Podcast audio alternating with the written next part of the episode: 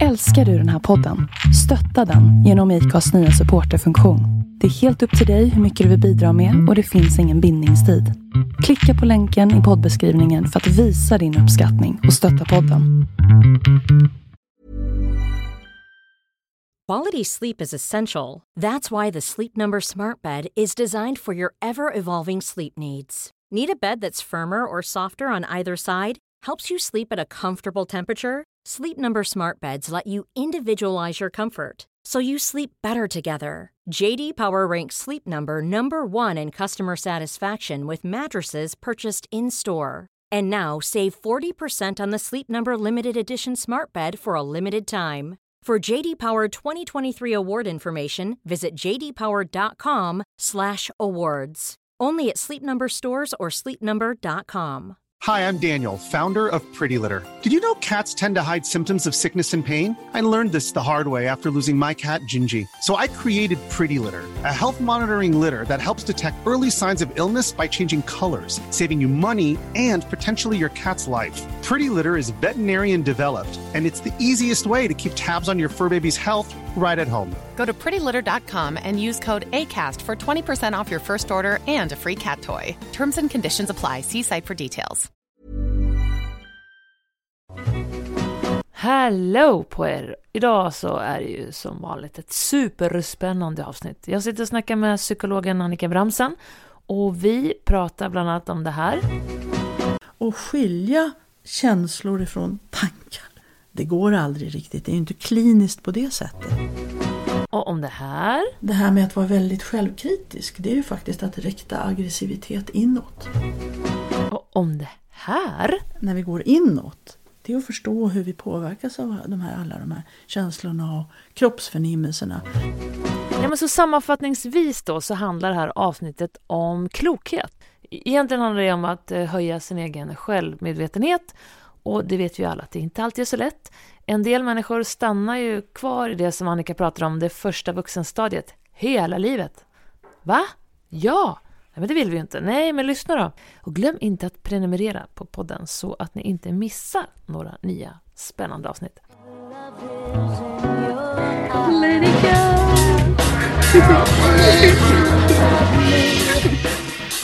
Och det är klart att man kan definiera klok på många olika sätt. Ja. Eh, klokskap, eh, medvetenhet, mognad, visdom. Det finns många ord. Mm. Eh, och vi lägger in lite olika saker. Olika människor lägger in lite olika saker i de här begreppen. Mm. Eh, men det jag försöker använda rätt mycket nu för tiden det är ju medvetenhet. Eh, för medvetenhet kan vi ha på så många olika nivåer. Vi kan vidga vår medvetenhet, göra den bredare. Mm. Och vi kan fördjupa vår medvetenhet. Och då menar jag om att det ena är ju mer att titta utanför oss. Mm. Vad är det som händer och förstår jag det här? Och olika dimensioner. Eh, och det andra är att titta inåt och fundera, men hur fungerar jag då? Hur påverkar jag olika situationer? Hur tänker jag? Hur känner jag? Liksom? Innan, du, innan vi grottar ner oss ordentligt, kan alla människor bli kloka? Kan alla människor få en, en eh, hög medvetenhet i sina liv som gör att de känner att de är kloka eller till och med uppfattas som kloka? Det är en svår fråga. Alla kan ta kliv tror jag. Mm. Eh, utan att försöka definiera vad, vad är då... Det finns ju inte något nirvana direkt sådär. Nej, det var inte det jag menade. Nej. Eh, Men vi kan bli klokare, vi kan utveckla fler perspektiv. Mm. Däremot finns det en skillnad. Om man tittar på forskning. Och säger att, det finns ju både psykologisk och neurologisk forskning som stärker varandra idag. Mm. Eh, om man tittar utifrån det så kan man se att det finns vissa mönster som man kan urskilja i hur vi vidgar och fördjupar våra perspektiv. Och jag tror att alla människor har möjlighet att komma vidare i det. Mm.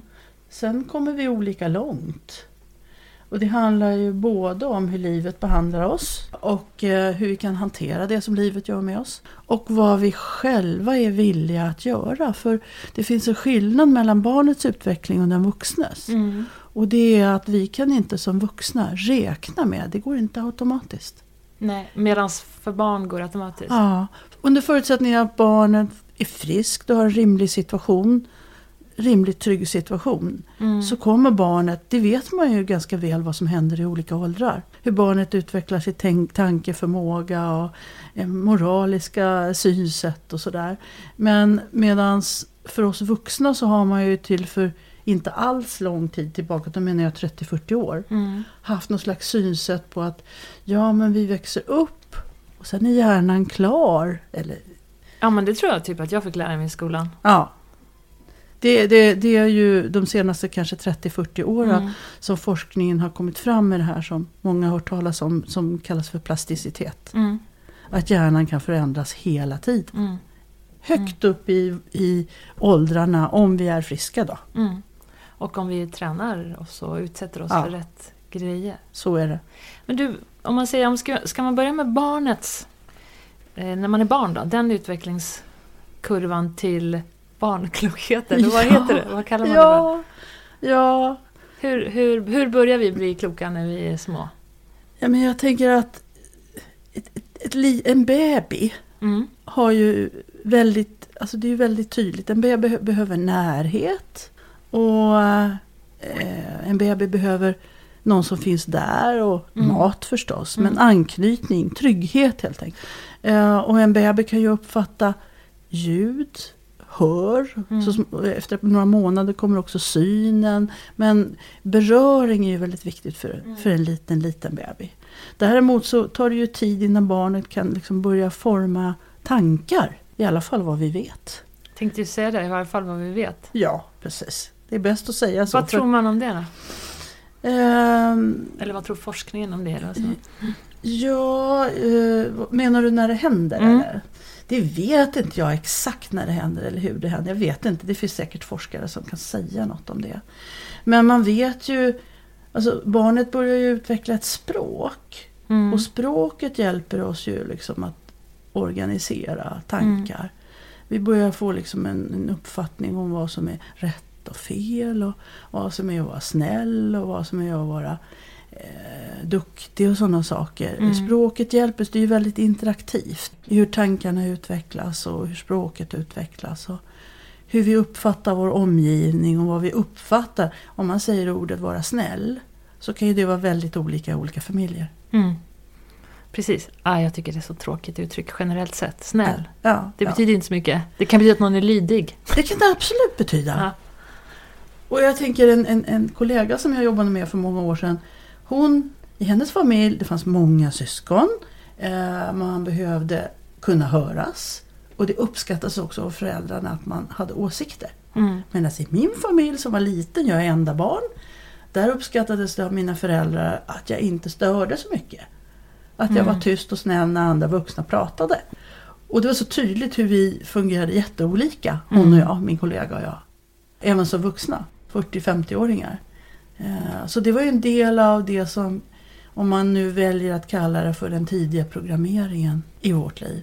För vi, man bygger ju upp strukturer kring att tänka. Alltså jag måste bara flika in en liten tanke. Jag har ju fått mycket fria tyglar som barn. Jag har Ja, fått testa mycket grejer. ja, Och jag har en teori kring mina barn. ja. Att jag, de ska få testa så mycket som jag pallar med. okej. Så, Ja, ja, nej men, för Ja. att jag tror på ja. att de ska stötas och blötas i så många olika situationer och tankar och frågeställningar och eh, ja, men, kriser eller positiva situationer som det bara går i trygga förhållanden hemma. ja. Så att eh, peri- periodiskt har det varit ganska rejält så här, livat och stökigt hemma hos oss. Men jag tycker ju själv att jag får en bra kontakt med mina ungar och att... Eller jag försöker tänka så här, att de ska förstå själva eh, varför de ska göra någonting eller inte göra någonting så, så mycket som möjligt istället för att jag ska säga åt dem att de ska göra det. Till exempel äta för mycket dålig mat eller eh, klättra för högt eller I don't know ja, liksom. Ja, ja. ja, det finns ju... Du tänker... eh, Nu ska du betygsätta mig genom att Ja, göra bra jag dålig mamma. det det. Det, det Vi diskuterade jag det tror att hemma. ungar behöver trygghet. Eller jag vet att ungar behöver trygghet. Och, att de också behöver frihet kopplat till vad de förmår. Mm. Eh, och eh, det, det tror jag är, är bra. Sen går det inte att... alltså man måste titta kanske på varje situation. Jo, såklart. Ja, på något sätt. Men, jag, om Men jag- generellt sett så tror jag att de men, om mår man, jättebra. men om man säger motsatsen då, att du inte får testa dina gränser som barn, att du har för hårda gränser och regler och Ja. för mycket som föräldrarna är rädda för. Eller att föräldrarna talar om för dig vad du tycker om allting. Ja. Föräldrarna talar om huruvida man ska tro på Gud eller inte. Eller huruvida det är kallt ute eller inte, eller vad det är. Så, Ja. så blir ju barnet mer en som följer vad någon säger till en än att tänka själv. Och jag tänker att det är kopplat till klokhet. Att man kan uppmuntra barn att odla sin egen klokhet genom att inte liksom hur hårt som helst, men ändå till att våga eh, lita på sina egna beslut och växa i det. Ja. ja, men det håller jag med dig om. Ja. Alltså, har man en väldigt strikt uppfostran, en auktoritär uppfostran, Ja, då blir man ju ofta rädd för att testa gränser utanför det. ja, För barnets hjärna är lite grann, det finns en forskare som heter Da- Daniel Siegel, han, han beskriver det, barnets hjärna är lite som en svamp. Ja. Man suger åt sig kunskaper och, och, hela tiden eh, kring hur det är och hur man ska vara för att vara okej. Och det man upplever är okej, det försöker man ju anpassa sig till. Och då bygger man upp de här, det här sättet att tänka och i förlängningen när man säger sätt att tänka så är det också värderingar och underliggande antaganden. Om Mm. jag gör så här så kommer jag att bli uppskattad. För det är ju det mest, kanske det starkaste behovet. Ja, en av de starkaste behoven det är ju att vi får tillhöra. Att vi blir accepterade som människor. Och får vi inte tillhöra grupper så mår vi inte bra. Och familjen eller de, det är ju den första viktiga Mm. centrala gruppen. Liksom. Så barnet anpassar sig till det som är. Och star- för starka gränser eh, brukar ställa till med att vi vågar inte gå utanför. Vi kanske blir väldigt kontrollerade. Medan, Gud, vad är det För- blåser?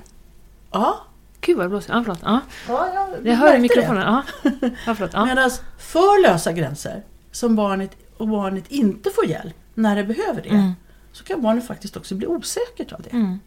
Så det är en balansgång och det handlar ju också om individen. Sen kan man, jag tänker att de flesta föräldrar vill verkligen ditt barns allra bästa. Men livet är ju inte perfekt, så där håller jag med dig. Får man inte liksom lära sig att ibland är det besvärligt.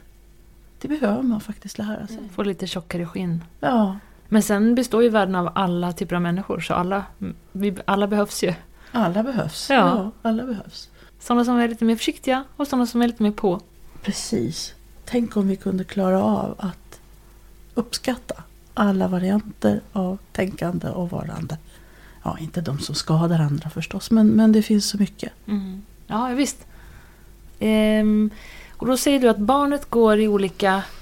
Barnets utveckling går i olika skeden. Ja, kan som man går säga. av sig självt. Eller? Ja, i, sto- i- stort sett kan man väl säga det. Mm. Barnet är ju liksom kan man säga, programmerat för att växa. Vi Mm. har ju eh, våra hjärna och vårt nervsystem.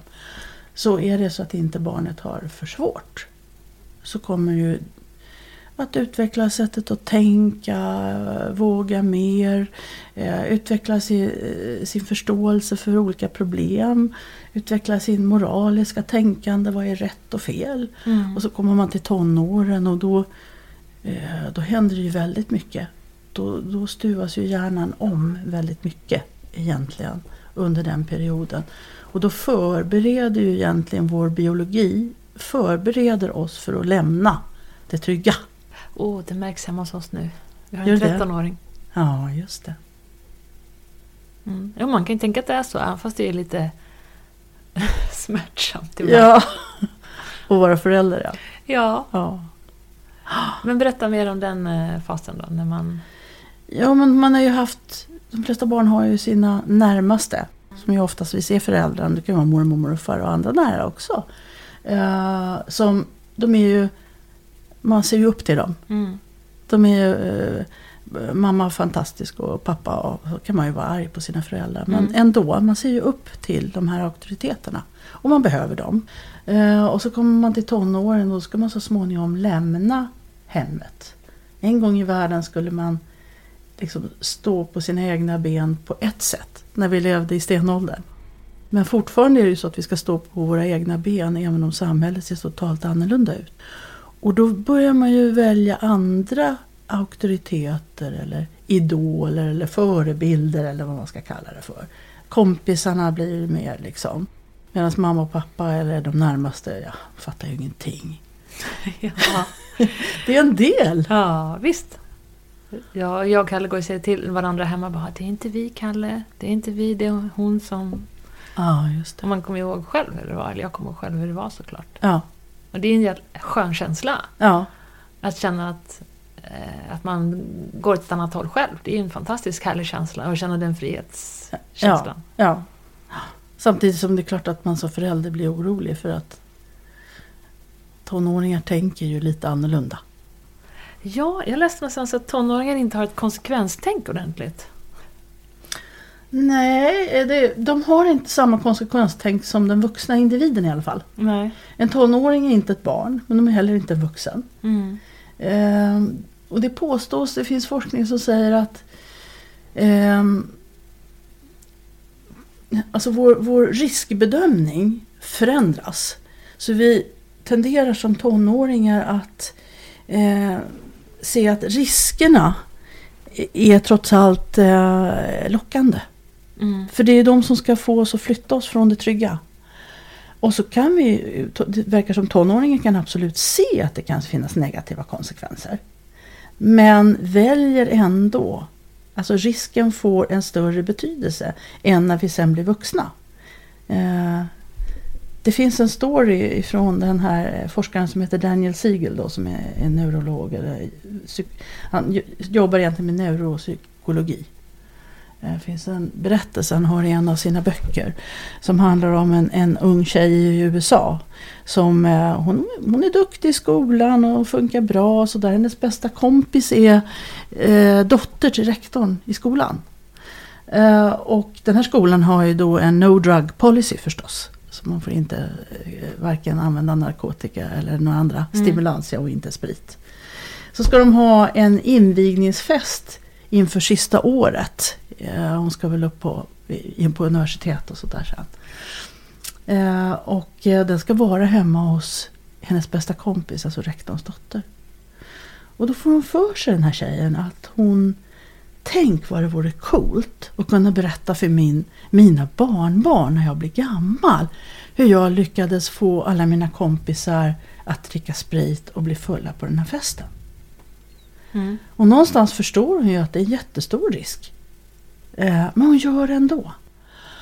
Så hon tänker framåt, hon planerar. Hon är alltså inte sådär impulsiv som man ibland säger att tonåringar är. Men hon gör en annorlunda typ av riskbedömning än den vuxna antagligen skulle göra. Mm. Och hon genomför det här och hon blir naturligtvis religerad. Och får liksom ja, ta konsekvenserna av det och börja om på, på vissa sätt och vis och sådär. Men jag tycker det, det kan vara ett exempel på Vänta, var det här en risk- positiv eller en negativ historia? Det kan man ju fundera. Jag vet ju inte hur Hon kanske behövde göra sig fri. Ja, Hon kanske behövde bryta regler. ja. Hennes föräldrar kanske hade hållit henne för hårt. Vet jag ingenting om. Hon kanske hade liksom anpassat sig till en, ut, till en utbildning som sina föräldrar ville och efter det här var hon liksom bara Joho, nu gör jag som jag vill. Så kan det vara. Eh, och det framgår inte av historien om hon hittade en ny bra skola eller hur det gick för henne sen. Nej, Det handlar egentligen bara om hur hennes riskbedömning ja, Såg ut. förstår. och hur det påverkade situationen. Mm. Om man vänder på det här lite grann så är det ju också riskbedömning utifrån föräldrarnas perspektiv. Det, Ja, och, och det är väl det som det handlar om ganska mycket när det gäller tonåringar, att föräldrarna har stöpt sina barn i den form de tror på. ja, Och sen så eh, är det den formen som barnen antingen vill acceptera eller bryta ifrån. ja, ja. Men det är ju en jättestor risk Ja. att inte uppfostra sina barn att tänka själva på hur de vill leva sina liv. Så till exempel den här tjejen, hon kanske fanns det värsta, eh, liksom, the road to depression här. Hon kanske liksom pluggade någonting som hon inte ville själv egentligen. Alltså hela det här upplägget som hennes föräldrar kanske har gjort för henne. Jag säger såklart, ja, det är bara ett exempel, men jag kan ändå tycka att det kan vara så ibland att Ja, jag menar det faktiskt. Var det där en positiv eller negativ historia? För det går ju faktiskt inte att säga. Och hon bröt mot vad, vad föräldrarna ansåg var rätt och fel. ja, och vad samhället ansåg var rätt och fel. Ja, men samhället har inte Och förmodligen, jag tror att det gick jättebra för henne faktiskt. Eh, Men eh, Hon håller föredrag med Det- sådana saker. Det kanske hon gör. Men man kan säga att tonåringar gör annorlunda riskbedömningar. Mm. Och det gör ju tonåringen på ett sätt ändå sårbar. Även om man kan tycka olika saker om föräldrarnas struktur. Mm. Men tonår, när man gör saker så är man mer sårbar. Jag visste hoppa från en jättehög bro för man tror att det går bra. Ja. Och, ba- och bada Ja. från Ja. 18 Ja. meter upp i luften. Ja, Som kallade några kompisar som gjorde. Jaha, ja just det. Gick det bra? Ja, det var så roligt för att eh, den ena hade... Ja, vad gamla var de? Den ena hade någon sån här praktik eller något sånt där, hade sjukskrivit sig från jobb från för att hoppa från den här bron. Ja. Och så var det en av kompisarna som var fotograf åt eh, tidningen. Så dagen efter kom de på första sidan i tidningen när de hoppade från den här bron då. Ja. Så då förstod ju den där chefen att jaha, du var minsann inte sjuk igår. Så jag tror det var sådana konsekvenser. Ja, okej. Ja. Och om det var bra eller dåligt, det vet jag inte heller. Nej. Men visst, visst är det så. Och det Ja. kan jag komma ihåg själv från när jag var tonåring. Eh, att jag ville såklart testa gränser. Ja. Alltså för mig var det mycket Ja. så fysiska galna grejer som jag skulle Ja. testa på. Liksom. Men det gick bra. Du sitter här nu. Ja, mina tänder slog jag ut i, i lägre åldrar. Jag slog ut tänderna fyra gånger. Okej. Men hur var du som tonåring då? Om du hade vuxit Nej, jag var, jag var väldigt, jag, jag anpassade mig nog väldigt mycket till mina föräldrars det där att vara försiktig. Ja. Uh, sen, ja, nej men det får jag nog säga. Ja. Jag var rätt försiktig och eh, behövde bli äldre innan jag testade gränser.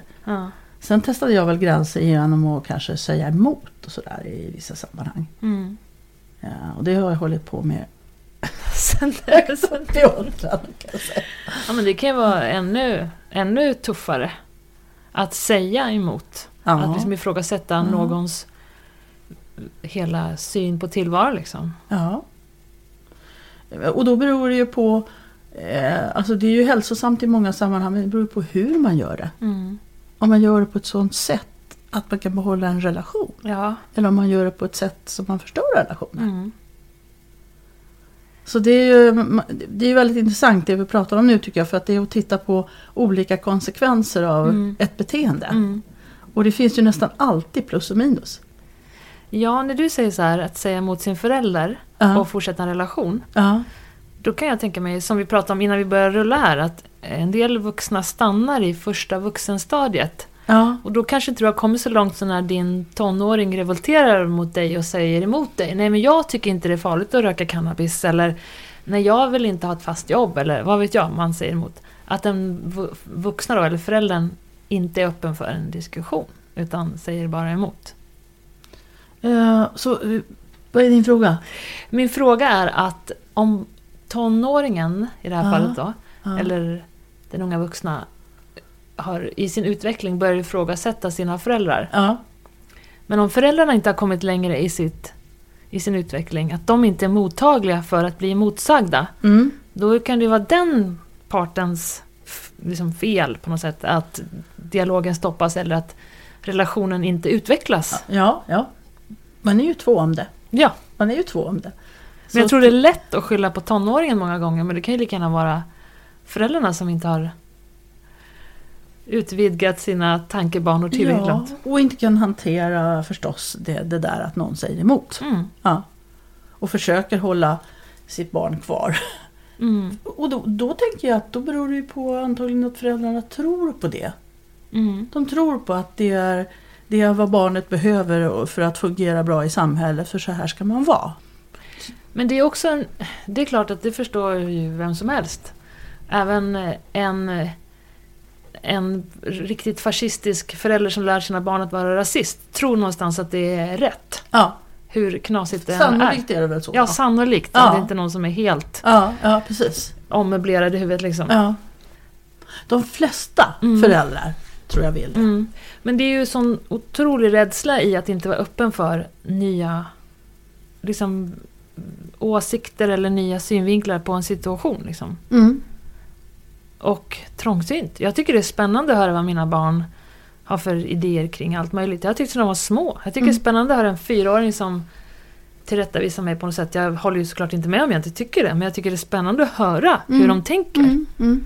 Och sen när de blir större, då, kommer de ju, då, då har de ju rätt. Nej, men du, du, du kan inte tänka så här. Liksom. Jag vet att eh, mina barn kan ibland tycka att jag eh, förklarar saker för omständigt. Mm. Ja, det har de ju rätt i. Ja. Ibland. Ja. Och jag behöver inte som, ja men nu ska jag förklara allting annars förstår du inte. Om de tycker att jag förklarar för omständigt, då förklarar jag för omständigt. Ja. Då får jag bara acceptera det och bara, ah, förlåt. Ja, men eller det är på det deras upplevelse. Ja, det är deras upplevelse, men jag behöver inte säga emot det. Det var bara en liten detalj, men jag kan... Mm. Ja, men du förstår vad jag menar. Det kan, jag kan tycka att många vuxna är väldigt stelbenta, medan många barn och tonåringar är kloka, och öppna och nytänkande. Vilken generalisering. Ja, ja. Jo, men det, alltså, att vara nytänkande på sätt och vis är väl då en del av tonåringen. Ja, det är väl så. Ja, ja jag, jag tror det. Eh, och sen kan vi ju kanske stelna till lite mer igen, Mm. faktiskt. Därför att de, de här eh, tankemönstren vi har, de är ju också kopplade någonstans till, alltså den påverkan jag hade när jag var väldigt liten. Mm. Det är också kopplat till mitt sätt att tänka. Eh, och Det innebär att alla människor har blinda fläckar. Och när, därför att det, det ligger saker utanför det där. Precis som vi pratar, konsekvenserna av det här tänkandet funkar jättebra i de här sammanhangen, funkar inte så bra i de här sammanhangen. Det finns alltid konsekvenser. Eh, och när vi går emot de här strukturerna som vi har i våra hjärnor och nervsystem, då är det obehagligt. Det vill säga, förr i världen så pratade man om försvarsmekanismer, man hade det uttrycket. Eh, man hade ett uttryck om motstånd mot förändring. Eh, idag så finns det de som kallar det för filter. Lika väl som det lilla barnet bygger upp ett sätt att förstå världen så, så finns det också en slags filter som gör att det skapar en struktur. Mm. Och när vi går utanför den strukturen så är det läskigt på något sätt. Det vill säga, vi kan bli rädda utan att vi vet om det. Mm. Och om du har en medvetenhet då kring att jag har blinda fläckar. Ja. Om till exempel jag har en medvetenhet att jag har det. Ja. Och min, min, min tonårsdotter säger till mig att jag förklarar saker och ting för omständigt. Ja. Då kan jag veta, och jag, jag känner instinktivt att du har fel Ja. Lotta, för jag tycker att jag förklarar saker och ting bra. Ja. Men då kan jag ju våga följa, lita på att hon ser någonting som jag inte ser. ja. Det är Och så- jättebra om du kan det. Ja, och då kan jag bara testa. Ja. Även fast det känns fel. Ja. Och så att jag menar, den medveten om att man inte vet allting om sig själv behöver inte leda till att du vet hur du ska agera eller hur du ska göra. Utan den kan bara tala om att, ja men våga lita på att du kanske inte vet det här. Förstår du hur jag tänker? ja. Och då behöver man stå ut med osäkerhet. Och det är osäkerhet är något som är obehagligt för oss människor i allmänhet. Är det så. Eh, Det är nära kopplat till känslan rädsla. Mm. Och rädsla är ju i grunden något som vi har därför att vi ska, för att vi, eh, det är ju livräddande. Mm. Om jag inte hade rädslan så, så skulle jag utsätta mig för för stora risker. Mm. Eh, så rädslan är ju som alla känslor något viktigt. Mm. Men den kan också bli för stark. Det finns något som heter neuroception. Som är det faktum att vi hela tiden, vi människor kollar hela tiden vår omgivning, eh, läser av, checkar. Finns det något farligt här? Finns det något farligt här? Finns det något farligt här? Det är en funktion som är kopplad i huvudsak till reptilhjärnan kan man säga. Som ju är livräddande. Mm. Och är det inget farligt, då är vi trygga. Och kan använda eh, mina förmågor och resurser och sådär. Mm. Eh, men uppfattar vi att något Ska man säga att det låter lite i bordet när du slår i bordet? Ja, ingen fara. Vad? Men uppfattar vi? Jag ska försöka. Ja. Eh, men uppfattar jag att något är farligt, Mm. då går ju det här systemet igång. Och då tappar jag en del av min förmåga, till exempel det du beskriver. Om jag blir orolig, om det var min tonåring, och jag blir orolig, så kan det vara att jag inte ens är medveten om att jag är orolig. Mm. Men jag börjar argumentera eller jag börjar, jag börjar eh, förbjuda eller jag gör något utan att jag egentligen förstår, men vänta ett tag nu då. Det kanske inte är så farligt. Mm. Det hon vill eller han vill göra. Men någonting har väckt det där hos mig. Och om jag inte hade den där förmågan då skulle jag utsätta mig för för stora risker. Så den där neuroceptionen, om man kallar det, är jätteviktig. Men hur ska du bli medveten som en vuxen människa som har levt ditt liv, så att du är 50 år, du har levt ditt liv på det här sättet hela tiden. Hur ska du kunna kliva, flyt, flytta ditt medvetande från, så här brukar jag alltid göra, till att våga kliva ut i den här obekväma zonen? Ja. Ja. ja. Hur kan man göra det? Man behöver jobba med sin medvetenhet. På olika sätt och vis. Eh, vi människor upplever ju ibland, om man tar en, en, en lite extremare exempel då. Vi upplever ju kriser. Mm. Eh, livet är inte eh, alltid så lätt. Det kan vara en skilsmässa, det kan vara en, en förlust av en nära människa. Eller många saker som, som, som får oss att tappa fotfästet och är jättejobbiga. Då, då vet man ju att en del människor går ur de här kriserna. Eh, Det kan ta längre tid. Eh, Men man kommer ur den där krisen och har blivit lite klokare. Man Mm. har lärt sig någonting. Aha, jag har lärt mig någonting om mig själv. Jag kanske har kunnat se hur påverkade jag den andra om det är en skilsmässa till exempel. Eh, vad var min del i det här? Så. Jag lär mig någonting som jag kan ta med mig efteråt. Det är en smärtsam process. Det är inte behagligt under den processen. Eh, men man kommer ut med någonting nytt. Men om du är en typisk, säg en skilsmässa då. Ja. Eh, eller säg att du går i pension eller säg att eh, vad vet jag, ditt barn flyttar hemifrån eller Ja. säg någon så. Ja. Men du, eller vi säger skilsmässa säger vi, för att ha något konkret att prata om.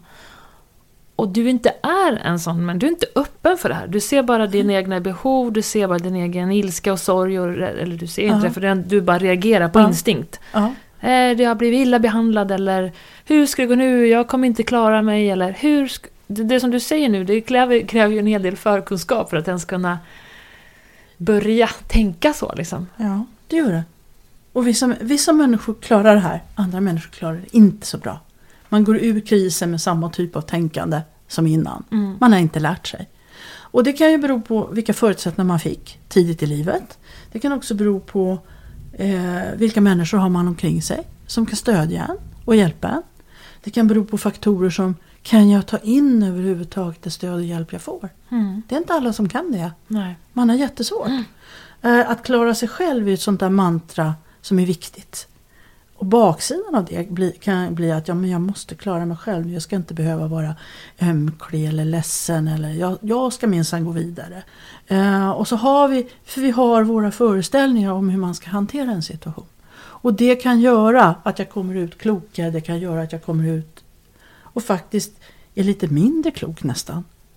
alltså, Mm. jag, jag har svårare att hantera vissa situationer därför att jag lärde mig inget av krisen. Utan jag begränsade mig istället ännu mer.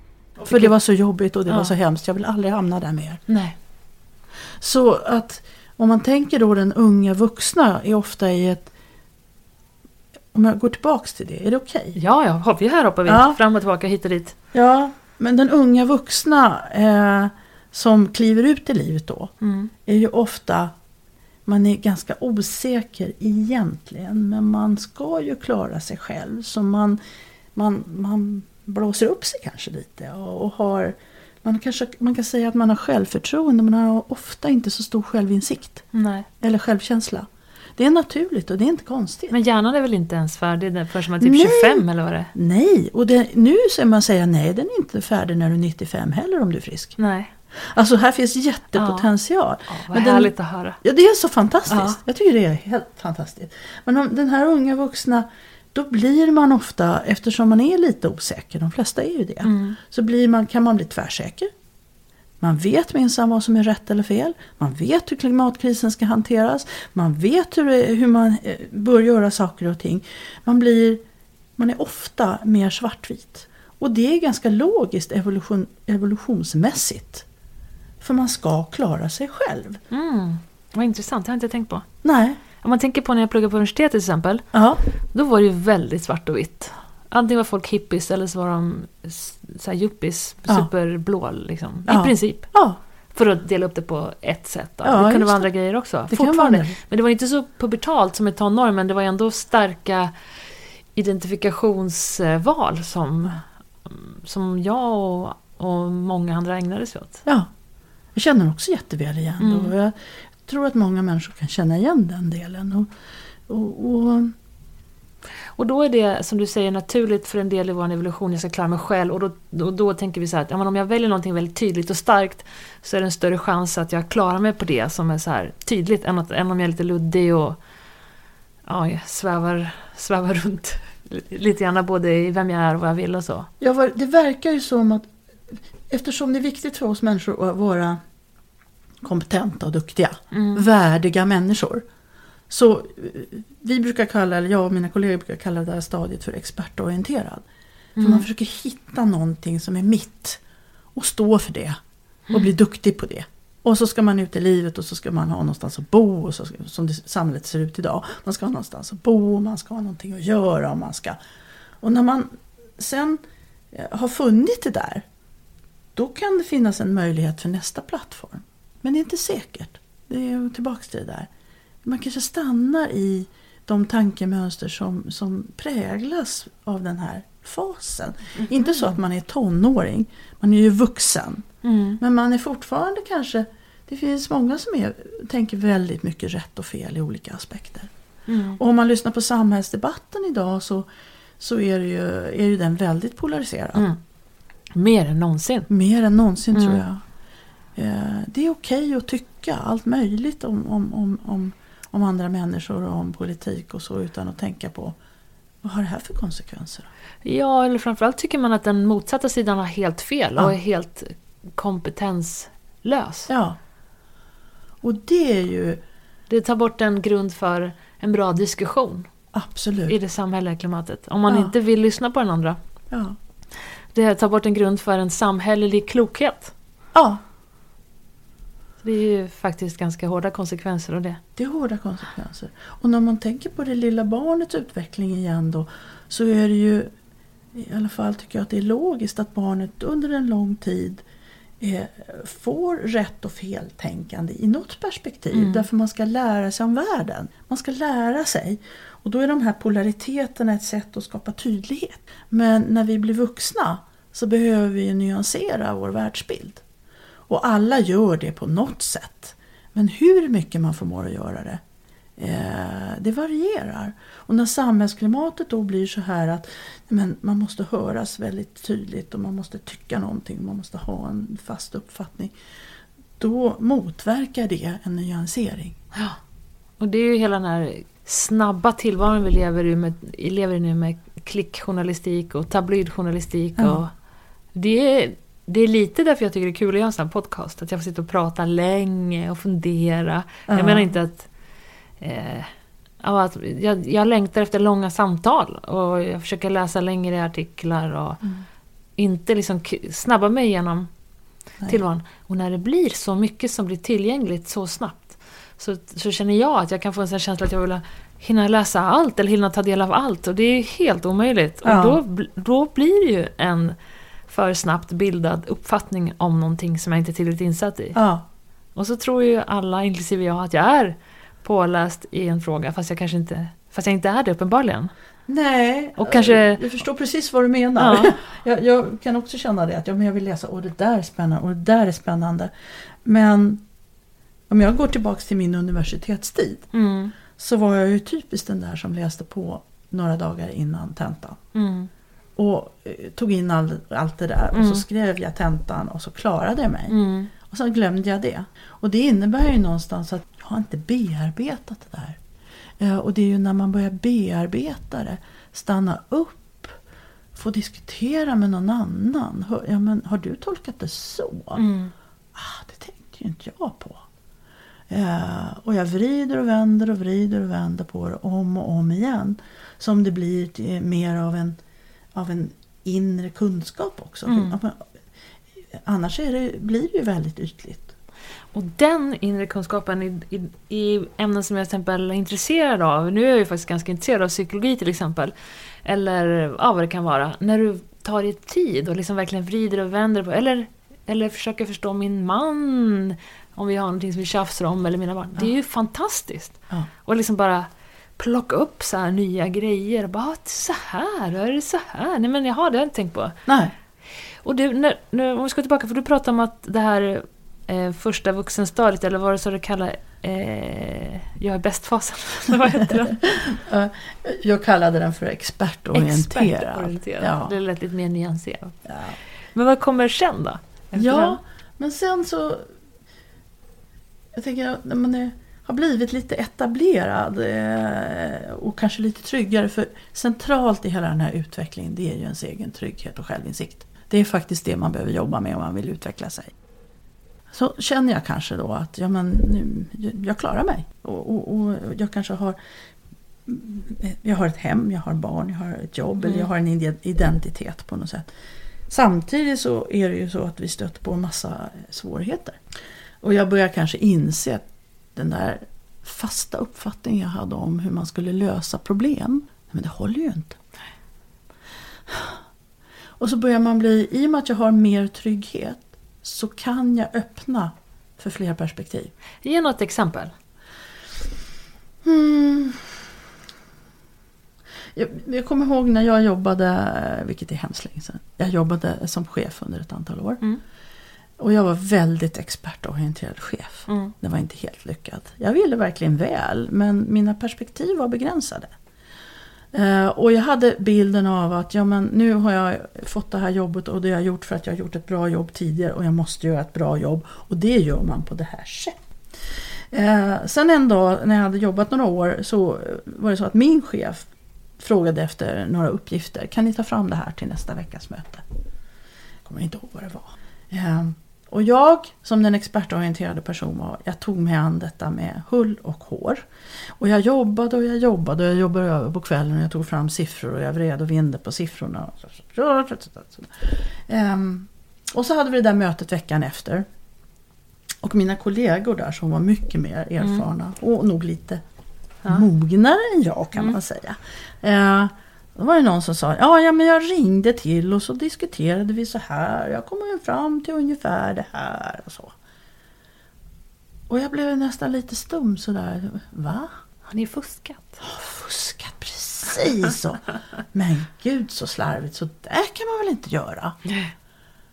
Men jag insåg ju också någonstans, men vänta ett tag. Var det verkligen så att det där jag hade kämpat mig till var så himla mycket bättre? Eller ens en gång behövdes? Jag fattade liksom, Mm. Det är en klok insikt. Och eller i alla fall väldigt intressanta tankar att ställa sig själv. ja, För jag kan ju, när du säger den här situationen så kan jag ju se tusen situationer där jag har upplevt att människor, och kanske jag är en av dem ibland, som har bara Nej men jag jobbar på det här sättet nu. Man, man ser ansträngningen mer än resultatet.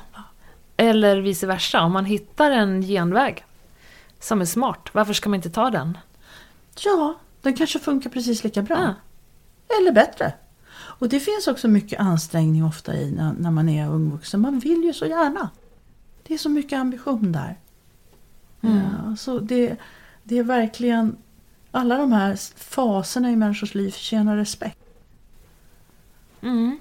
Vad är det som Kierkegaard säger? Man förstår sitt liv baklänges men lever framlänges. Ah, ja. Mm.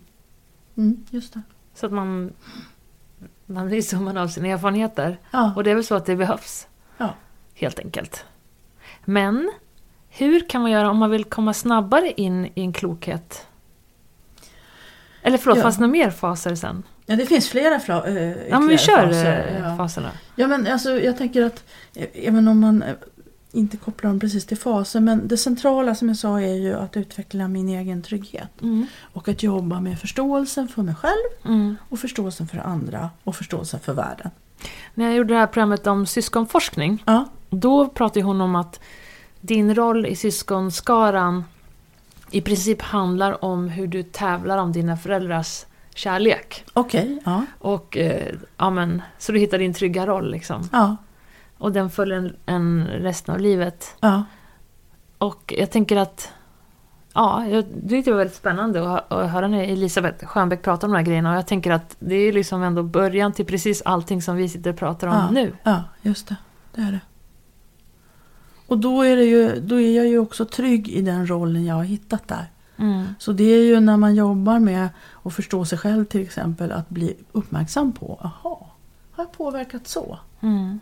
Och kan man göra det med eh, ett mått av nyfikenhet Mm. så hjälper det en.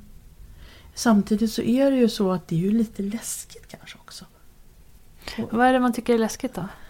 Ja, att ifrågasätta sig själv. För vi vill ju gärna vara bra människor. Och vi vill ju vara kompetenta. Och då kan det vara för många människor, och ofta är det så när man är ung vuxen, att, det är läskigt att ifrågasätta sig själv. Men är det läskigt att ifrågasätta sig själv? Eller är det att man tror att jag som människa är en mer genuin produkt än att jag är offer för massa omständigheter? Så kan man ju liksom ta bort den magin kring mig själv som en unik själ. Så ju mer du förstår dig själv så försvinner lite magin men samtidigt så ökar ju självmedvetenheten. Ja, Förstår du min fråga? Ja. Men, men vi får aldrig glömma det här med känslor. Nej. Och vi får aldrig glömma, för, för eh, det går inte att eh, ifrågasätta sig själv utan att vi också berörs. Nej. Man kan bli rädd, eller man blir rädd. Inte, inte skräckslagen behöver man inte bli. Nej, nej, Men nej. det aktiverar det här. Alltså om man blir Oj. skräckslagen, då skulle man ju se det. Och då skulle man på något sätt kunna ta på det. Oj, jag blir jätterädd för det här. Då, skulle du på något sätt kunna, då blir du medveten om att det här är jättejobbigt för mig att tänka på. Ja, Men om, du, om det bara är någon liten rädsla, ja. då vågar du kanske inte, då kanske du inte ens bemödar dig för att klä den i ord. Nej, för att, för att det är ju så att vi, vi om du tar barnet så är barnet te, bara subjektivitet. Men eh, som unga vuxna eller i, kanske he, genom hela livet så kan det vara svårt, alltså vi tror att det vi ser och upplever är sant. Mm. Och det är en del av att vara människa. Ja. Ja. men precis. Och om det inte är det, hmm, vad har det haft för konsekvenser då? Så vi får inte glömma att det, är just det här att en sak är att vara rationell kring vår utveckling.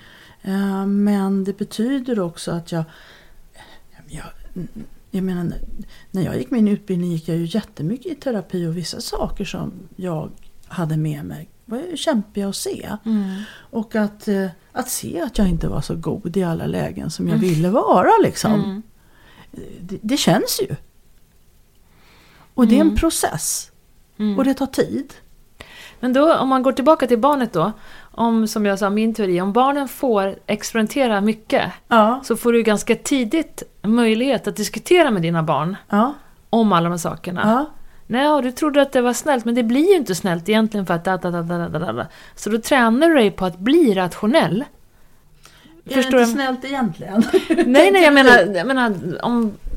Det händer ju tusen saker, man gör olika situationer, man Ja. utsätter sig för saker och Ja. ting. Eller som min mamma säger, när man leker då tränar man för livet, säger hon. Ja, Och om du inte tränar för livet, om du inte utsätter dig för så mycket situationer eller risker eller som barn, så får du inte träna lika mycket. Och på tal om du, du säger att om du går i terapi när du är vuxen och så, eller äldre, eller så får du insikter om dig själv som du kanske skrämmer dig.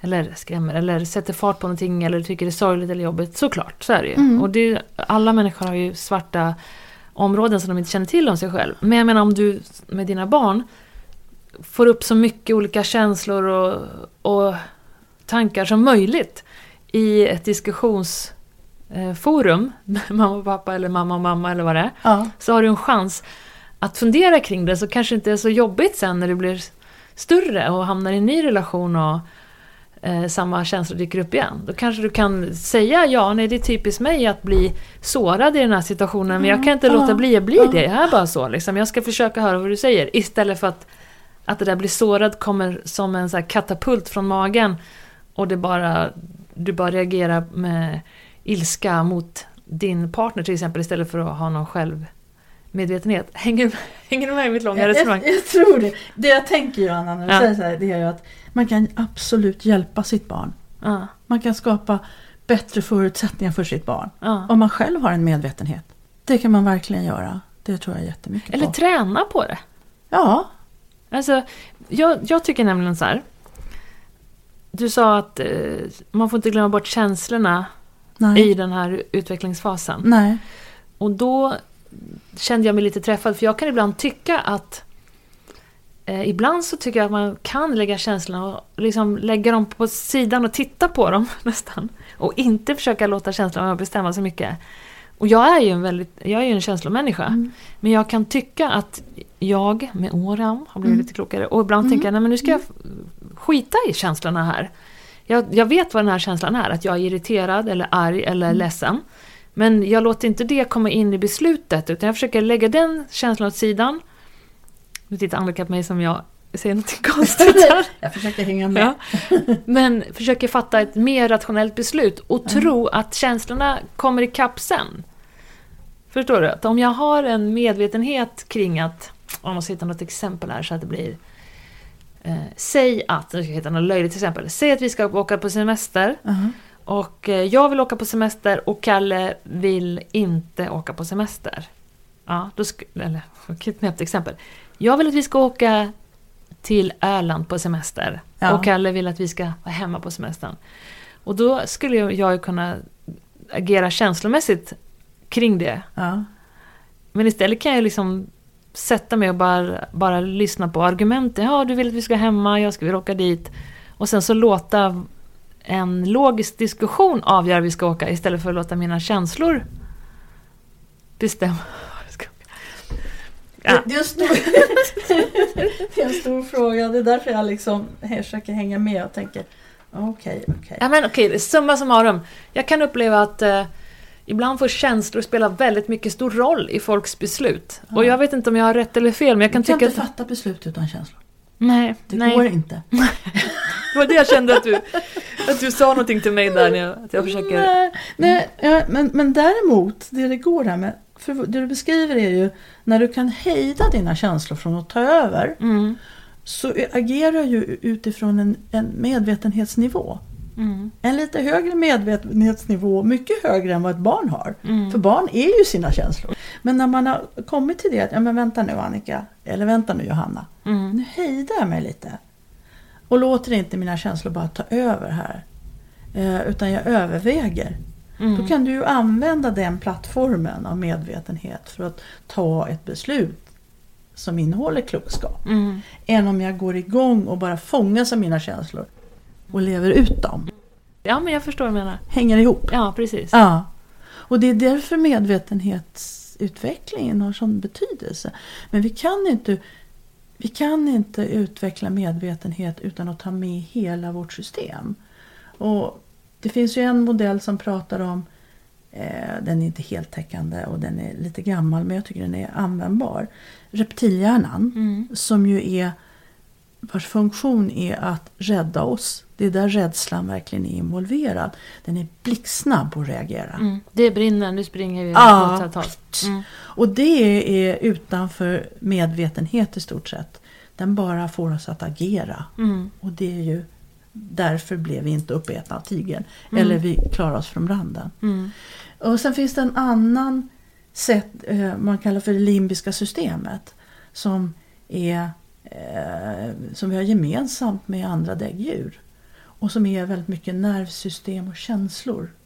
Och sen finns det den här människohjärnan som är hela påbyggnaden med de mentala funktionerna. Hur vi tänker, Mm. vilka värderingar vi har. Vår förmåga att planera framåt och tänka bakåt och så vidare.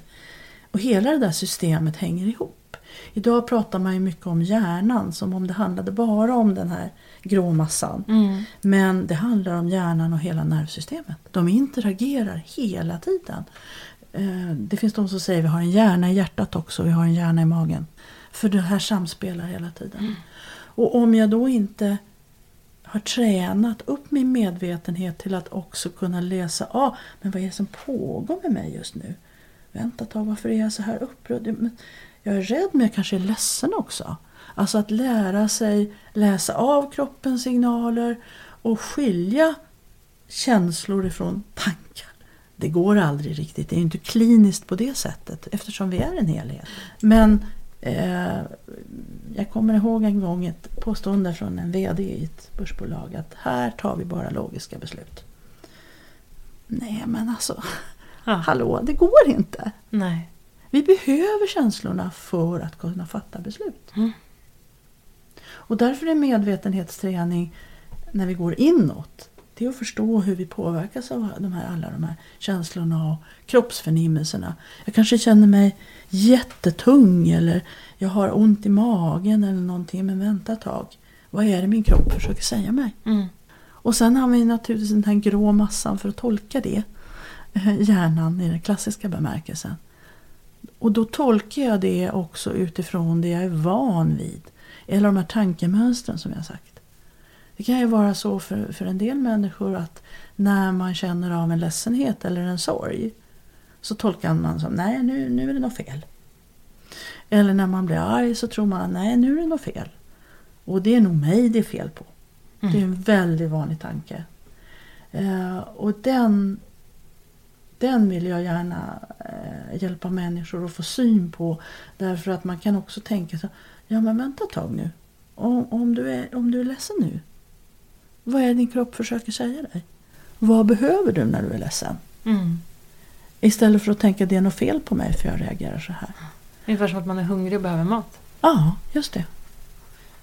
Hur, Och man hur- kanske blir arg därför att man behöver sätta gränser. Eh, till exempel. Mm.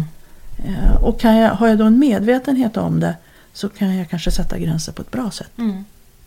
Eller ställa krav på om du nu inte vill åka till Öland. Mm. Eller vad det nu Ja, det handlar var jag som ville åka till Halland. Det var du som ville åka till inte Kalle. Okej. Jag tänker, um, dels tänker jag på hur man kan träna upp det där. Ja. Och sen så tänker jag att den här och det ska jag vilja, det vill jag gärna fråga dig om. Men innan jag glömmer det måste jag bara säga att det här med eh, när du inte vågar sätta en gräns. ja. Du läser ju in så mycket dina egna föreställningar i det. Ja. Som att, eh, nej om jag säger till Annika att eh, säger emot dig, då tror jag att du ska ta illa vid dig. ja, alltså man fantiserar ju så mycket. man fantiserar ja. ja, Man använder den delen av sitt system. ja. Och tror att det ska hända något. Eh, och man kan ha rätt eller fel. Men hur tränar man upp den här medvetenheten då? Hur, gör man? Nu tänker vi oss Ja. någon som inte går till dig, Ja, utan någon som sitter hemma och funderar på... det finns... eh, jag tänker att man kan göra på massor med olika sätt. Ja. Om man nu vill träna upp sin medvetenhet. Ja, men om man säger så här, om man inte vill det så missar man ju någonting. Ja, För det handl- och nu menar inte jag egentligen att jag tycker att det finns ett rätt och ett fel, men att få en högre medvetenhet i sitt liv är ju att berika livet oerhört. ja. det Eller tycker det- jag också. Ja, Men jag vet att det finns människor som inte vill. ja, Tycker ja. att det här är bra för mig. Det här Mm. passar mig. Jag är en liten inskränkt rasist och det tänker jag fortsätta vara. Ja, nej, gud, det var, det var att dra ifrån. Man, man, alla, behöver, alla är inte intresserade av det, så Alla är det. intresserade av Och en det. del mår man- bra och det är fine liksom. Ja, precis. och- mm. Man tycker att livet är bra liksom. Och, och, och så. Mm. Men för samhället Mm. så tror jag det är viktigt. Mm. Att, vi, att vi som grupp, Ja. eh, vi människor faktiskt ökar vår medvetenhet. För jag tror inte att det är bra med den här polariseringen som är idag. Absolut inte. Så jag, jag tror att det vore jättebra om vi orkar och förmår att se att andra tänker på andra sätt. Mm. Andra fungerar på andra sätt. Eh, även om jag inte förstår det i första, första ögonblicket så orkar jag sätta mig in i varför du tänker så. Mm. Varför de tänker så. Varför det där är viktigt för dem. Mm. Och, och det kräver en förmåga att stanna upp. Mm. Så man behöver vilja det. Man behöver kunna stanna upp. Ehm, Vad menar du med stanna upp? Du, du pratade förut om det här med att reagera. Mm. Alltså ett sätt att vara. eh, Det finns ju en Daniel Kahneman, eh, Nobelpristagaren, pratar om. Han beskrev system 1 och system 2. Eh, Man kan beskriva det på andra sätt. Men man kan säga att system 1 är det här att vi, jag går på automatik. Om du ställer en fråga så svarar jag jättesnabbt. För jag vet redan det. Jag stannar liksom inte upp och, och, och funderar och sådär. Eh, och det är ju praktiskt. I många sammanhang så är det ju, vi kan inte sätta oss ner och börja ifrågasätta allting utan jag kör på. Mm. Eh, och, och mycket av det jag svarar dig då kanske, det kan, det kan ju vara helt relevant. Men ska jag utveckla min medvetenhet kan jag inte bara använda det systemet. För då går jag linjärt på gamla erfarenheter och gamla kunskaper. Mm. Förstår du vad jag menar? Mm. Jag, jag följer liksom det som hjärnan redan har etablerat. Eh, och det andra systemet är ju ner i tempo, pröva situationer jag inte känner igen. Eh, typiskt för den typen av utveckling som man kallar för vertikal då, som, som leder till nya, nya, ny förståelse, ny, ny, nya tänkesätt. Det är det som man kallar för aha-upplevelser och som du förut nämnde också. Mm. Och då är det lite grann, jag skulle inifrån mig beskriva det som man stannar upp. Eh, jag kanske, eh, men jag fattar inte. Mm. Det är något här jag inte förstår. Det känns jobbigt, jag fattar inte, jag fattar inte. Jag känner mig osäker och det är lite obehagligt och sådär. Och sen, ibland kan man ju sova på något sånt. Men ibland kan det komma plötsligt att, ja men vänta, nu fattar jag. Är det det de pratar om? Aha, ja men så har ju jag aldrig tänkt. Och det är, man kallar det för en ny, en new, eh, en ny korrigerande upplevelse. Och den är emotionell. Den är en emotionell upplevelse. Det kan ju vara precis som jag beskriver för dig nu. Aha, du kan se på mig. Och det kan, vara, kul! det kan vara en negativ upplevelse också. Det kan också vara nej. Åh, jag har aldrig fattat. Men vad pinsamt. Hur har jag betett mig då? Och nu pratar du bara om en högre medvetandenivå. Du pratar inte om att reagera på någonting och studsa åt ett annat håll och att det begränsar mig. Förstår du vad jag menar? Utan, Ja, då kommer du in på det som man kallar för filter från vårt tänkande. Och filtren har en gång i tiden varit, hjälpt oss att organisera vårt tänkande. Hjälpt oss att, inte, att det inte skulle bli kaos i vår hjärna. Eh, och förr i världen kallade man det för försvarsmekanismer, man har kallat det för motstånd. Och det är en slags motstånd mot förändring. Eh, därför att det är ju enklare att fortsätta på samma sätt. Jag sa tidigare att hjärnan är vårt mest energikonsumerande organ. Och eh, de nervbanor, det, det, det sätt att tänka som är etablerat, det är enklare för hjärnan att använda. Det går inte åt så mycket energi. Att försöka vrida och vända på saker och ting är ju, då kan man ju känna, det går ju åt en massa energi. då. Visst, verkligen. Ja. Så den försöker liksom att spara energi åt oss. Jag kan känna, jag jobbar ju med att sk- skriva, eh, hitta på historier. Ja. Och ibland när jag sitter och brainstormar med mig själv, Ja. då kan jag känna ibland hur jag liksom nästan vrider runt skallen så här 180 grader. Och jag har ju skrivit i ganska många år, så jag har ju övat mig på det. Men jag kan verkligen känna hur, hur jag efter alla de här tusentals timmarna som jag har suttit och vridit runt mina egna tankar, hur jag liksom, förstår känslan? Att jag kan verkligen så här vrida jag bara, nej, men hitåt ska jag inte tänka. Jo, jag tänker ditåt, jag tänker... Ja. tänker, tänker. Förstår du vad jag menar? Jag känner igen det. Ja. Jag kan känna igen att min hjärna vrider på sig ibland. Och det det är är, ganska- en upplevelse, det gör det Ja, naturligtvis ja, det- inte. nej. Men i alla fall. Och det är, men det är en, liksom en liten häftig känsla att lita, att mina, lita på att mina tankar ska leda mig någon intressant, någon intressant väg. Istället för att jag vet vad jag vill gå i mina tankar. Så du, så du försöker ha, vara öppen för nya tankar? Jag är det det försöker- du säger? Ja, gud. Nej, men jag tänkte på det med en aha. En aha-upplevelse kanske, jag, jag, håller, jag tror att jag håller på att säga så här, kan man ge sig själv en aha-upplevelse i sina egna tankar? Eh, Jag tror att man själv kan få aha-upplevelser eh, i viss mån. Eh, Man måste, man måste ta med tank- känslorna också. Men det är ju så att vi i hög grad behöver andra människor för att utvecklas. För det är ofta i mötena vi utvecklas. Så jag, jag Så inte människor säga... som inte träffar så mycket folk, de utvecklas inte lika mycket, eller vadå? Jag tror faktiskt inte det. Nej. Alltså, det finns ju alltid undantag från regeln. Men, men eh, risken är ju att man inte får den där lilla knuffen som man ibland behöver. Mm. Mm, nej, men jag tror dig. Jag, jag, det- Ibland ringer, behöver man ju prata om någonting och så ringer man någon och ska briefa och så är det själv, jag själv som kläcker koden själv bara för att man behöver stöta det mot någon eller stötta Ja. mot någon när den säger någonting. Ja. Till exempel i ett manussamarbete är det ju alltid, alltid bäst att sitta och brainstorma med några andra. Ja. Verkligen. Men ibland Ibland sitter jag ju själv och då behöver jag ju försöka jobba runt det själv. Liksom. Och- jag tänker också på den här inre utvecklingen om vem jag är. Alltså, det är en stor fråga. Men om jag uttrycker det istället som hur jag fungerar. Eh, hur jag reagerar i olika situationer. Hur jag reagerar när du och jag sitter och pratar. Eh, där behöver vi ofta feedback. Mm. Vi behöver andra människor. Jag läser av dig och jag hör dig säga saker och du ifrågasätter. Och vi bygger upp någon, någon slags relation och kommunikation. Och så får jag en spegling tillbaka. Jag behöver både fördjupa förståelsen av mig själv eh, och jag behöver fördjupa förståelsen för hur andra människor fungerar. Om jag vill utveckla medvetenhet. För en sak är att förstå yttre fenomen Mm. och hur samhället fungerar och sådana saker och hur det hänger ihop. Och, eh, en annan är att eh, förstå sina egna inre fenomen. Och förstår jag inte det, har jag en låg grad av förståelse för mig själv och hur jag fungerar så påverkar det min förmåga att sätta mig in i andra människors situation. Mm.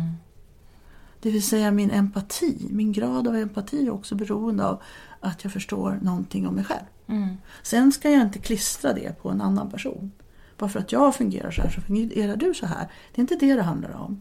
Men ju mer jag kan förstå komplexiteten i mig själv och hur ologisk jag är och hur reaktiv jag är i vissa lägen eh, och hur klok jag kan vara i andra lägen desto mer kan jag relatera till hur andra människor kan ha det och hur det kan vara för dem. Mm. Så det- den inre utvecklingen är jätteviktig. Jag tänker att eh, det är många som inte alls ser det så. Ja. Ja, men om man sitter och diskuterar någonting i något speciellt sammanhang så, så känner jag att det finns någon sorts... Det fina är att förstå hur världen är. Ja. Men inte hur, hur jag reagerar, känner och tänker. Ja. Eller hur du reagerar. Utan Ja. att förstå de stora, stora systemen men inte de inre. Nej. Och så vet du vad jag tänker mer på? Jag, har- jag har diskuterat på mycket, tänkt mycket på det här med skvaller. Historiskt sett så pratar vi om att ja, men, kärringarna står och skvallrar på gården eller... Eh, och så har jag tänkt på hur betydande det är att, att man skvall, skvallrar, du förstår vad jag menar, det är inte liksom det jag är ute efter, men just att prata om saker och ting och reflektera över saker och Ja. ting. Och, Ja. Ehm, vi bor ju på en liten gård där uppe där många känner många. Liksom. Och jag kommer från en sån liten stad. Och så är det en del som, som tycker att ja, men vad skönt att flytta från Lindesberg. Det är så tråkigt att alla känner alla. Och det är klart det kan vara jobbigt beroende på vem du är i livet. Men jag tycker det finns en sån himla fin... Det, är det finns något fint och något tryggt i det. Och att fråga om någon. Det är också att visa att man är intresserad av hur den mår och att man vill förstå den personen. Eller min upplevelse att eh, man oftast pratar illa om det, liksom, man missförstår det. Mm. Då är du inne på något sätt i sam- på samhällets värderingar. Ja. Kontra, man kan också, också säga att ja, men skvallret har en funktion. Mm. När vi, bod, när vi levde i små samhällen för flera hundratusentals år sedan Mm. så var ju skvallret jätteviktigt. Man pratade om det, var ju ett sätt att hålla ihop Mm. gruppen. Och förstå vad som hände. Mm. Ja! Och nu ska vi leva som små isolerade öar där ingen ska Ja. lägga sig i. Och vi vet ju att folk mår dåligt för att folk är så ensamma. Ja, så är det. Och så, så ska man fortfarande prata nedvärderande om någon som pratar om folk. Jag vet inte, eller jag har svårt att hänga med i den. Eller jag har Men tänkt på det. Det är svårt. Eh, Jag, jag brukar komma tillbaks till ibland. Vad har det här företeelsen för funktion i mänskligt liv? Mm. Och den har en funktion och sen har den, som alla andra som vi pratar om, en baksida. Mm. Det Om man blir destruktiv, om man börjar mobba någon och så vidare, som ju kan hända ibland i sådana processer. Ja, då, då blir det en annan sak. Mm. Men så länge den handlar om att förstå och det finns ett hjärta med i den, Mm. då är det något annat. Och så kan det vara någon som försöker förstå och har ett hjärta i det. Som själv är väldigt öppen och inte så rädd för att folk vet saker om en. Men någon annan har väldigt mycket integritet och väldigt Ja. känslig. Då kan det också ja, bli fel. Ja, precis. Det är ett bra exempel. Men... Eh, Jag vill inte att ni pratar om mig. Liksom. nej. Men däremot, om man tillbaka till det där som du sa att att förstå både de inre systemen och de yttre stora samhälleliga systemen. Det, finns det någon revival i det? Känner du att det blir mer intressant i den offentliga debatten att förstå eh, de inre systemen människor i relation till... Jag kan ha fel, men det är ju inte min upplevelse. Det är, inte- det är inte din upplevelse att... Att, att samhället uppmuntrar det så väldigt mycket, nej. Nej. Eh, nej, eh, jag kan ha fel. Men, men det är inte min upplevelse i alla fall. Varför är inte det din upplevelse? Ja, men eh, jag har, alltså... Om, om man tittar på historiens utveckling så har det ju i olika skeden under historien, jag är inte expert på det där, varit eh, olika företeelser har varit fina. Mm. Och nu lever ju vi i en, en, i en värld när det är fint med rationalitet Mm. och vetenskap och att det finns ett svar, rätt, alltså att man vet vad man pratar om och sådär. Mm. Eh, och det tycker jag också är jätteviktigt. Mm. Eh, men vissa andra företeelser får ju mindre stöd på något sätt. Man pratar om, tycker jag, eh, jag, inte, har, inte barn i skolan idag. Men, men att till exempel eh, ämnen som har med kultur och det klassiska bildning och så får mindre utrymme. Mm. Eh, vilket ju gör att man då faktiskt minskar barnens möjlighet att, att bredda sina perspektiv. Och det har ju med samhällets värderingar att göra. Vad är det som är värt att satsa på? Vad är det som inte är värt att satsa på? Och, så. och det påverkar ju... Alltså, det man vet idag, det har vi inte pratat om, men det är ju eh, det är ju hur, hur påverkade vi är av andra människor. Alltså vi är ju inte på samma sätt i alla lägen. Jag kan ju träffa människor som jag känner mig väldigt trygg med och då är jag på ett sätt och så är jag i något annat sammanhang. Och så börjar jag tänka att "Nej, men här kan man inte säga så här. För jag läser av det systemet. Och vi är extremt känsliga för det. Eh, det kanske eh, några köper direkt och andra säger nej, där. Men det visar sig, det kan man faktiskt se i den nya neurologin att så är det. Och det gör ju att om jag befinner mig i ett sammanhang i ett företag eller i samhället där jag upplever att ja, men här, är, här, är, här är det väldigt trångt. Mm. Här får man inte säga saker. Mm. Då är det svårt att vara den personen som säger saker. Ja, såklart. Ja, För du kanske får en smäll på käften om du säger det. ja jag kan vara modig i andra sammanhang Mm. och verkligen vara en person som brukar säga men säger jag det där så får jag en smäll på käften. Och jag kanske gör, försöker några gånger och sen tystnar jag. Ja, eller varför skulle du fortsätta? För det leder ju ingenstans. Nej. Och i värsta fall så är det ju så att jag faktiskt blir påhoppad och mobbad för att jag står för någonting annat eller tror på någonting annat. Men så, eller ja. avviker väldigt mycket. Mm. Men så tycker jag det är ganska mycket i samhället idag, att det är väldigt mycket stängda dörrar och smala åsiktskorridorer och svårt Ja. att prata om saker och ting Ja. överhuvudtaget. Ja. Egentligen skulle man ju kunna få prata om allt. ja, Man skulle kunna få prata om allt. Men det får vi ju inte göra. nej. Och man får inte ändra sig och man får inte ha fel. För då är man redan liksom lynchad. Ja, då är du redan... Ja. Men nu pratar jag i samhällsdebatten, men i, såklart i, i ett hem eller på en arbetsplats så det är ju samma system där. Liksom. Ja, ja. Så. Men jag brukar själv tänka att jag bråkar inte med folk som inte förtjänar det. Okej. Ja, men vadå? Ja. Om jag ska bråka med någon eller tjafsa med någon, då vill jag ju bli lyssnad på och tagen på allvar. Annars så skiter jag i det. Om inte den personen vill utvecklas tillsammans med mig, om jag har ett issue med någon och vill säga det liksom. Ja, då är det någonstans att jag sträcker fram en hand till, ska vi utvecklas den här lilla biten som jag ser här nu tillsammans? Är du intresserad av att förstå mig? Jag är intresserad av att förstå dig, vad du tycker om det här. Och om den personen då bara eh, bara försvarar sig eller börjar skälla eller kasta skit på mig. Då bara, ja, nej men okej, du var inte intresserad av att vi skulle utveckla den här biten tillsammans, så då lägger jag ner. Mm. Och jag kan inte ha sådana nära relationer till exempel. Nej. Jag menar inte att man ska tjafsa om, jag är inte speciellt tjafsig av mig heller, men är det någonting som, som är, står i vägen för någonting eller får mig att känna någonting, då är det ju värt att diskutera. Mm. Men ja, Men det är ju svårt om det inte finns någon mylla för det. ja, det är det ju. Och då finns det ingen chans till utveckling och ingen gemensam medvet... Alltså, att höja den gemensamma medvetenhetsnivån i det sammanhanget. Nej, om, om man har, jag tänker att om man har, orkar, för det är ju svårt att mötas av en stängd dörr. Eh, men om man orkar och undersöka, men hur kommer det sig att, att du inte vill prata om det här? Eller, Så kan ju den personen säga nej, för det har man ju naturligtvis rätt. Ja, men det är ett sätt att Ja. ändå prata om det. Ja, det är ett sätt att prata om. Anna och- säger, jag kan prata. Du, vet vad, jag förstår att du vill prata om det, men precis det här vill inte jag prata om. Ja, Jag vill gärna respektera det. Fine. ja, då Ja, får men- man respektera det. Ja, men det är ändå att man... Ja. Det uppfattar jag som en jättebra diskussion. Ja. Och Okej. hög medvetandenivå. Ja. Att man är medveten om att man inte vill prata om en sak. ja. Eller kanske inte förmår eh, rent av. Ja. Men det kräver ju väldigt mycket av en människa. Om någon säger någonting till mig. Om du, om du skulle säga till mig, Johanna, varje gång jag ser dig så, så blir jag väldigt irriterad. Säg att du skulle säga det till mig. Ja, okej. Ja. Det, då, det kräver ju mycket av att jag... Vilket knasigt exempel. Vi säger det ändå, skitsamma. Då kräver det väldigt mycket av mig för att jag ändå ska vilja säga Jaha, oj, hur menar du då? Ja, men det gör ju Ja. det. Det kräver mycket. Ja. Och det, det är ju en del eh, när man pratar om medvetenhet. Det är ju just det här att kunna stanna upp i nuet. Är du bra på det? Ibland och ibland inte. Eh, Jag har, jag, jag har väl lärt mig en del genom åren. Men jag har ju också mitt reaktiva system. Och om, det, om min kropp och mitt system upplever det som för hotfullt eh, så kanske jag går vidare. Jag använder någon av mina smarta sätt att få dig att tystna.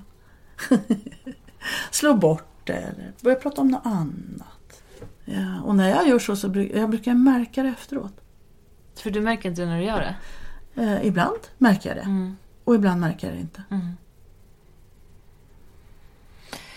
Och- Men du, tillbaka till den där frågan att höja sin, är det vi pratar om hela tiden, att höja sin medvetandenivå. Jag tänkte på, jag fick en association i huvudet som jag också har funderat på. Eh, en del som mår dåligt, Ja. eh, det kanske låter som en konstig grej, men skitsamma, jag säger ändå. En del som mår dåligt och en del så här, män som mår dåligt lyssnar på så väldigt aggressiv musik. Okej. Ja. Ja, ja, all Nej, right. men, om man så här, riktigt aggressiv eh, musik som kanske inte är så melodiös och så, utan verkligen bara... Jag har tänkt ibland när man ser de här publikerna, är det ett sätt att släppa ut känslor som man inte får ut någon annanstans? Funkar det så? Det kan vara så. För jag menar, du behöver höja din medvetandenivå för att li- livet på något sätt kräver det av dig. Du hamnar i nya situationer som du behöver hantera och så vidare. Men om du inte hanterar de grejerna och du inte jobbar med dem så jag att de känslorna tar vägen någon, någon annanstans. Vad tar det sig för uttryck egentligen om du inte jobbar med de här bitarna? Om du inte höjer din Ja. medvetandenivå? Ja, alltså om, om man håller på och stänger av och stänger av och stänger av. Mm. Så kortsiktigt kan det vara helt okej. Mm. Men långsiktigt får det konsekvenser. Man mår inte bra helt enkelt. Mm. Och man kan ju få fysiska symptom också utav det här. Mm. Eh, Du får ont i huvudet, du får ont i axlarna, du får ont i alla möjliga fysiska symptom. Eh, och det kan också vara så att man Säg att man har varit ganska öppen under tonåren som vi pratade om tidigare. Så blir man mer och mer rigid. Som vi har vuxit upp, jag brukar ibland säga när det gäller till, om man tar en känsla, något annat än rädsla, man tar sorg. Mm. Så kan man ju ha lärt sig eh, under uppväxten att den här känslan blev inte mottagen. Mm. Eh, och då är det svårt kanske att eh, för en del människor, man, man kan inte ens känna igen sin sorg. Eh, man kanske väljer en annan kanal ut. Till exempel väljer man ilska. Så när man blir ledsen så blir man i det uttrycket man har, det är ilska till exempel. Eh, och så får man inte sorgen. Om jag blir jag, jag till exempel har ju varit mycket arg i mitt liv och har lätt att bli arg och sådär. Men om jag, idag vet jag att ofta så det som ligger under min ilskereaktion som tillhör system 1 då kommer väldigt snabbt och, och utan tanke. Eh, under, under det ligger ofta att jag blev ledsen. Jag blev faktiskt ledsen. Men jag agerar ut min ilska. Svårt för andra att begripa. Svårt för andra att fatta att nej, men hon är ju egentligen ledsen. Det är förmodligen lättare att se mig som väldigt besvärlig när jag är på det sättet. Varför blev hon så arg? Eh, och då kan det vara så för vissa människor att sorgen är svår att hantera. Eh, då kan man bli ganska hård som person. Ens uttryck blir ganska hårt för man har inte tillgång till den. Att ha tillgång till sin, sin ledsenhet och sorg. Eh, det är viktigt för att kunna stanna upp. Eh, vara känslig för olika stämningar. Eh, vara stödjande mot sig själv och andra. Utveckla sin empati till exempel. Det är inte bara en känsla som dyker upp när någon har dött. Utan grundkänslan har många olika funktioner. Och om man tar ilska istället då. Så kan det vara en del människor som har lärt genom sina erfarenheter i barndom och, och, och tidigt vuxenliv till exempel att min ilska togs aldrig emot. Jag fick, alltså, blev jag arg så blev jag bestraffad. Eller, och det behöver ju inte vara att man sätts i, i ett annat rum utan föräldrarna pratade inte med en. Mm. Man kände liksom att det här var verkligen fel. Och då kan det få konsekvenser som att man vågar inte sätta gränser. För att sätta en gräns och säga nej Johanna, det här Mm. vill inte jag. Det kräver en viss, kan du känna mobiliseringen? Mm. Nej. Mm. Det kräver att man har kontakt med den aggressiva kraften. Det handlar inte om att jag är arg på dig när jag sätter en gräns. Men det är kontakt med det, det fältet, Mm. den känslan. Och då kan man istället bli väldigt eftergivlig och gå mer på sorgen till exempel. Så egentligen kring känslorna så säger jag att de har en viktig funktion för att vi ska fungera bra. Min attityd eller min tro kring känslornas betydelse har ju, har ju jättestor påverkan på om jag kan släppa in och tillåta de Mm. känslorna. Och det har att göra med hela min historia och mina lärdomar redan tidigt i livet. Mm. Får man vara så här? Och man brukar också säga att eh, det här med att vara väldigt självkritisk det är ju faktiskt att rikta aggressivitet inåt. Så om jag är en person som ofta, ofta tänker att Åh, det var mitt fel, det var mitt fel, det var mitt fel. Så är det kanske så att jag skulle behöva stanna upp och tänka okej, men vad var det som hände här egentligen? Mm. Vad var det som var mitt fel? Och vad var det som var ditt agerande och som förvärrade situationen Mm. oss emellan? Och kom tillbaka till att vara nyfiken på men vad var det som hände? Istället för att anklaga sig själv. Eller som den andra varianten är, anklaga dig. Mm. Det var ditt fel alltså. Ja, men när jag tänker efter så tänker jag att om jag lite snabbt skulle dela upp människor så kan jag tänka att ja, men en del de är väldigt snabba att anklaga den andra och en del är väldigt snabba, att anklaga sig själv. Ja. Eh, jag tror faktiskt att vi har ett... Lätt, vissa människor blir mer projektiva och anklagar utåt. Andra människor blir mer eh, anklagande inåt. Men vi har ofta bägge två inom oss. Mm. Håller du med om det? Ja. Känner du igen det? Ja, ja, men det kanske är med att man ser det ena uttrycket mer än det andra. Ja, det gör man ju. Det gör man ju. Och så kan jag uppleva att en del... eh, men du, när man anklagar någon, när man anklagar utåt. Ja. Hos sådana människor kan man också känna en stark känsla av att de klagar... De säger att det var ditt fel eller... Men jag kan ändå känna att de anklagar sig själva. Ja. För jag kan inte riktigt sätta ord på vad det är jag tänker Nej, nu men... Jag tror du har väldigt rätt i det. Och då kan det ju vara så att den första reaktionen, försvaret, är Ja. att anklaga dig. Mm, Fast egentligen känner man sig jätteeländig här mm, eh, inne. mm. Och du... Eh, du har redan svarat på den här frågan, men jag frågar ändå. Nu är det en hund som skäller någonstans. Ja, det är en där. Jag hör så bra i de här högtalarna. Ja. Eller de här lurarna. Jag tänker på... ehm, behövs alla känslor? Alltså, Ja. behöv, behöver man agera? Behöver man leva ut alla känslor? Alla känslor behövs. Däremot så är det ju, vänta ett tag, hur ska jag agera ut dem? Ja. Man behöver inte alltid leva, man behöver inte agera ut dem. Det kan ju vara väldigt destruktivt att agera Mm. ut dem. Ja, Eh, ilska till exempel. Ilska till exempel, ja. Mm. Eh, eh, men man behöver dem. Och kan jag stanna upp och ha en viss kontroll över hur jag lever ut saker.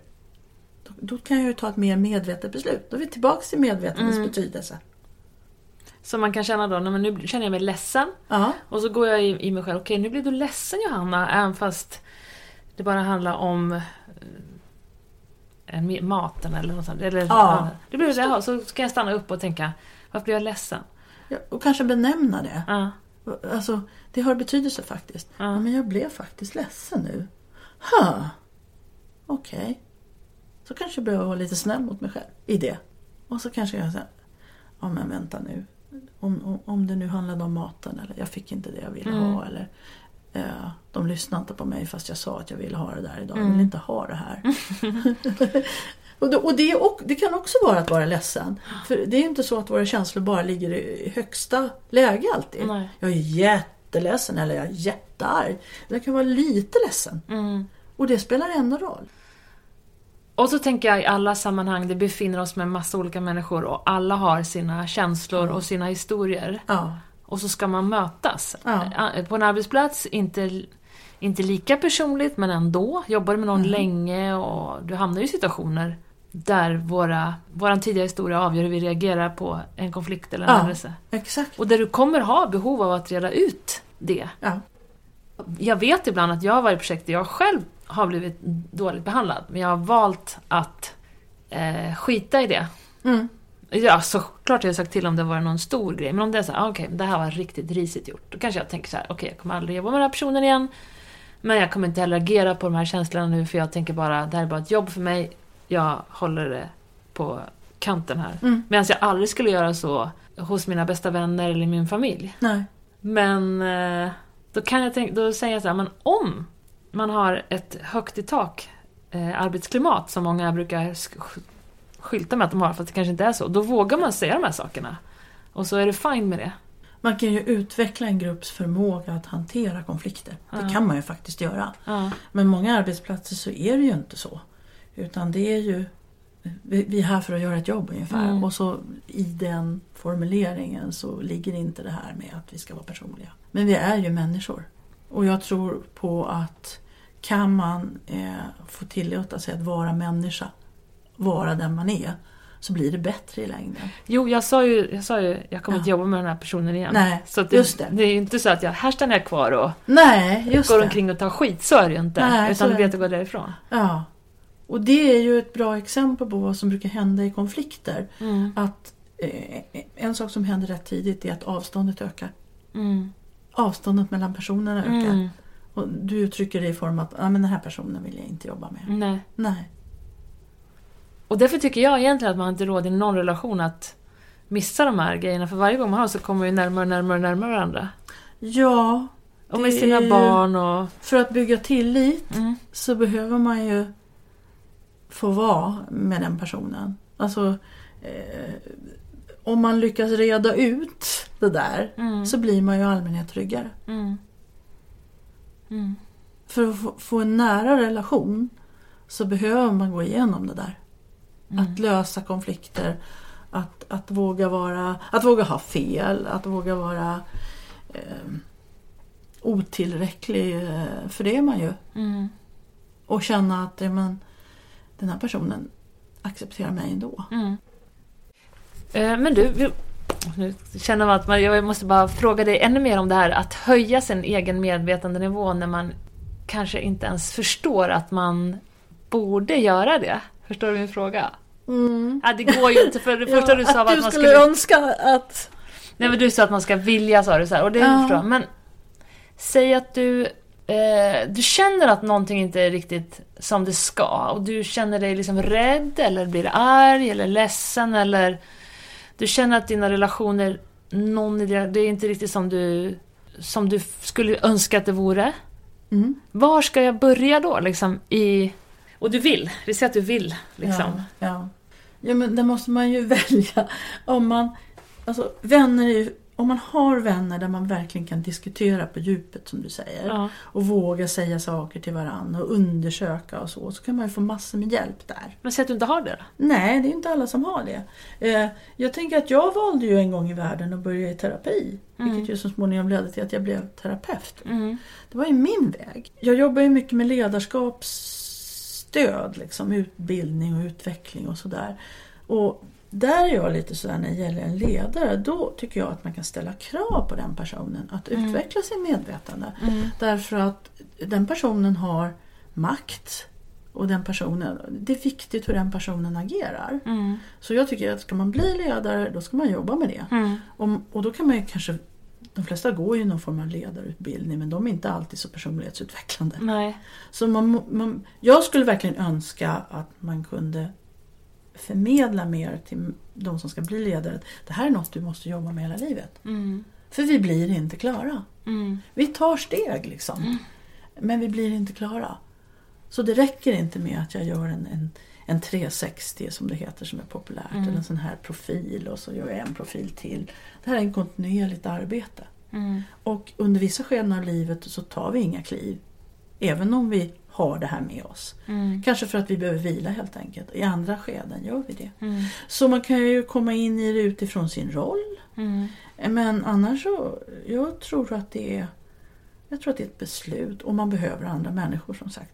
Om det nu är en terapeut eller en coach eller Mm. goda vänner eller ens partner. För en, har man en bra relation så kommer man ju utvecklas jättemycket i det. Mm. Och nu har inte jag egna barn men jag vet ju att du har och Mm. jag antar att det verkligen är en sån här Alltså det är fantastiskt att få barn samtidigt som du utmanar en, eller hur? Ja, ja. Så jag, att få Otroligt barn är mycket. väl en enorm utvecklingsprocess. Verkligen. Ja. ja. För de allra flesta. Och så är det några som blir väldigt då strikta föräldrar. Mm. men, men andra blir ju inte det. Liksom. Jag tänker på de som... Eh, en del vill ju verkligen inte utveckla sig. Nej. Och, och de vill att man ska liksom stå ut med att de inte utvecklar sig. Kan du Ja. svara på det Annika? Hur gör vi vet du gör med dem? Ja, men jag, det är ju så. Eh, jag, jag tror, jag vet inte om du håller med mig där, men jag tror att förr i världen var det till exempel så att prata om terapi, Mm. det var ju rätt men det ska man inte göra. jag de var behöver inte det. Ja. Och jag tror apropå medvetenhet att medvetenheten i samhället har ökat idag om att det kanske kan vara Mm. kanske vara bra för att prata med någon annan eh, med andra perspektiv. Mm. Och, och, och, och få hjälp med att lära mig något nytt. Eller Men det kanske går hand i hand också med att vi lär oss mer och mer om hur hjärnan funkar och då blir det liksom en vetenskap. Ja, Och då känner vi att det är lite... det är säkrare då, Ja, det eller hur? säkrare, ja, det är någonting som vi kan mäta och räkna på. Och... Ja, ja.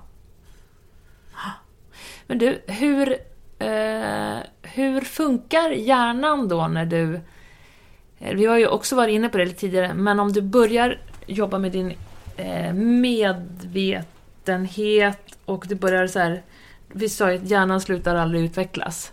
Men exakt hur fungerar hjärnan när vi börjar tänka nya tankebanor eller börjar liksom eh, gör, agera på andra sätt eller våga kliva ut i våran comfort zone och Jag är ju inte neurolog så då är jag men- ute på djupt vatten. var ute Men på- försöka beskriva det utifrån min förståelse och min nivå då i sammanhanget. Det är ju att ehm, det finns flera aspekter. Det ena är ju det här som att eh, jag beskrev kring aha-upplevelser. Att plötsligt så aktiveras någon ny punkt i hjärnan och det blir en ny nervbana eller vad man ska säga. Det blir nya connections i hjärnan. Och med tiden, när jag pratar om olika utvecklingsnivåer och så, så med tiden så kommer hjärnan att bli mer och mer med mer och mer kopplingar och mer och mer nervbanor så, så är det lättare att hantera svåra frågor. Därför att jag får access till Till många, mer svar. Ja, precis. Till mer perspektiv. Ja, och... vad It makes sense. Mm, alltså om du är van vid att agera på ett sätt och så då gör du som du alltid har gjort och det pratade om tidigare också. Men om du börjar utsätta dig för nya... Du bygger nya vägar. Förlåt, Ja. Nu repeterar bara som du säger. Men Ja. du, repeter, du bygger nya vägar i, i hjärnan. Fler kopplingar. Fler kopplingar som ger tillgång till fler olika svar. Och mer kopplingar mellan, man brukar prata om integrering. Mm. Mer kopplingar mellan olika delar av hjärnan också. Mellan eh, höger och vänster Ja, eller mellan... Eh, ja. Ja, och olika delar som har olika funktioner. Så att de kan samarbeta bättre. Mm. Så. Jag brukar använda en, en liknelse också. Den är egentligen kanske fånig men jag, säg att du Säg att du, nu blir det här en liknelse bara. Säg att du är på semester och det är sommar och du går på väg där, grusväg och det är fint väder och sådär. Och sen så tittar du och så ser du att det är något där borta liksom. Och så, du har gått den där vägen förut och sett att det är något där men du har aldrig gått dit. Och mellan dig och det där som du vill titta på så är det en, ett, en fält. Mm. En äng med massa gräs och så går du där och så kommer du bort. Nej men aha, är det så här? Mm. Titta vad häftigt! Och så ser du dig omkring där och, och då får det likna det här aha-upplevelsen. Mm. Då. Eh, och sen går du tillbaks och, och när du ska gå tillbaks så ser du den där ängen. Där har jag gått. Det är några grässtrån som är Mm. böjda och någonting sånt Mm. där. Men det är ju ingen stig. Nej. Men du går tillbaka i dina egna fotspår och så nästa dag så gör du om det där för det var så intressant på den där platsen. Och så håller du på med det där under din tio dagars semester. Mm. Så när du åker hem kan du se, oj, det har nästan blivit en liten stig. Och så när du kommer tillbaks nästa år så, nej men nu har min stig nästan försvunnit här. Och så går du där på den semestern också. Mm. När du kommer tillbaks till tredje året, då kommer du förmodligen kunna se den där stigen. Och det blir som mig för en, en, en symbolik kring att jag gör upptäckten, jag återbesöker upptäckten om och om igen så att Mm. den här kopplingen blir starkare. Och det är ju liksom egentligen... Kan man lära sig vad som helst så då? Kan jag liksom bli religiös, höll jag på att säga. Kan jag... Eh, hur, hur långt kan man förflytta sig? Hur mycket... Du vet, det står i Koranen, om du hör att ett berg har bytt läge, tro det. Om du hör att en människa har bytt sinnelag, tro det inte. Hur mycket kan vi liksom ändra oss? Det, man, om man ska ta- prata om de här mönstren, Mm. om man ska använda det för att försöka beskriva det. Mm. man säger att när vi är riktigt små, då har vi jättemycket stora behov och vi är bara, det är jag, jag, jag. Mm. För vi behöver det. Vi behöver få hjälp med så mycket grejer. Ja, så är det ja. Mm. Och det, så det, det är ju självklart liksom. Mm. Eh, så småningom börjar vi förstå att det handlar inte bara om mig. Det handlar om andra också. Det händer saker här. Och så har vi blivit vuxna. Men har fortfarande ofta, jag sa att som ung vuxen är man ofta lite osäker Mm. på sig själv. Eh, man behöver fortfarande mycket grejer. Mm. Man är mer, mitt ego behöver fortfarande utfodring. Man är inte helt klar heller. Nej, man är Nej. inte, nej, man är inte klar. Eh, och så, så kanske man tar ett ytterligare kliv och börjar bli tryggare i sig själv. Jag sa förut, man, man kan titta utåt, man kan ta emot bättre feedback. Mm. Eh, jag kan processa, men sa Johanna något som gjorde lite ont. Men jag kan processa. Jag blir tryggare med mig själv Mm. och det ger nya möjligheter. Om vi fortsätter på den vägen så verkar det så att många äldre människor som fortsätter sin utveckling här, deras ego är inte så stort. De behöver inte hålla på med det. Nej. Utan de kan verkligen... De har samma kläder som de hade när de var 30 och de bryr sig inte om det. Nej, vem bryr sig inte om det? kan vara ett exempel. Ja. Och en del som är rika kanske blir filantroper, Ja. börjar ge till andra. Mm.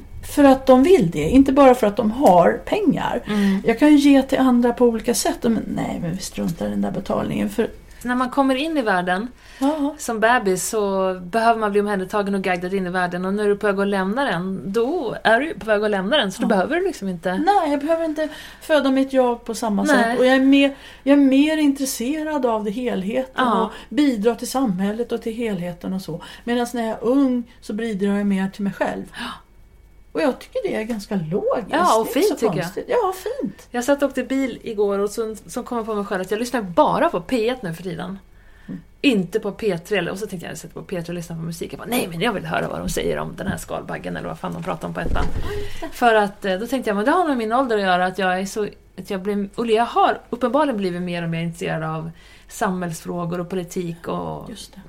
Och jag tänker att man brukar ju prata eh, om 40-årsåldern och 40-årskrisen och det här. Att, och, och, och, så, och så läser jag då om människor som vittnar om det här. Och så, Ja. Eller möter människor som gör det. Och som Ja. säger "Ja, men jag, jag är mycket tryggare i mig själv nu och jag bryr mig inte lika mycket om vad andra människor tycker. Nej. För det gör man när man är ung. Mm. Och det skulle man ju vilja tala om för unga människor. Skit i det där liksom.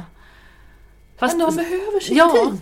och man, det handlar också om säkert hur man vill kliva in i gruppen. Och som du sa, det där att man pinkar så revir så hårt i 20-årsåldern för att tala om vem jag är. För man tar sin roll i gruppen liksom, i samhället. Ja. Och sen så att det är man, hälsosamt att göra det Ja. på ett sätt. Och det har vissa konsekvenser. mm, och det har vissa konsekvenser, ja. Mm. Gud, ja, det är lustigt hur, eh, hur stöpt i en basic form man är som människa. Hela tiden. Ja. Och då tänker jag när du säger det, jag hade lust att protestera förut när du sa att man, du inte är en unik själ. För Mm. det tror jag att du är. Mhm. Hur då? då? Men vi människor är mer lika varandra än vi kanske tror. Mm. Men vi är också unika. Mm. Ja, men tror inte du att jag är mest summan av alla mina erfarenheter då? Ja, men de är dina. Vad- Tror du på själ? Tror du på att det finns en själ? Det, jag vet inte vad en själ är riktigt. Alltså, Någonting jag, som inte är, sitter ihop med våran biologi riktigt kanske? Jag vet inte. För mig skulle själen vara, ja, vara någon, någon, någonting som är summan av allt på något sätt. Eh, Ja. hos dig eller hos mig. Engelskan använder det här begreppet mind. Det är svårt, och, det är svårt att, för mig att beskriva vad en själ är. Men jag tänker att du är unik också. Jo, men det är klart för att alla mina unika upplevelser i mitt liv har format mig. Ja, precis. Men jag tror inte det är något mer än det. Ja, alltså jag har inga pro- problem med det heller, men... Nej. Nej, för någonstans är det ju också det här med att ja, vara snäll mot sig själv och se sitt eget värde. Ja, men eh, det är väl ingen motsättning mot det jag sa, Nej, eller? Vad bra.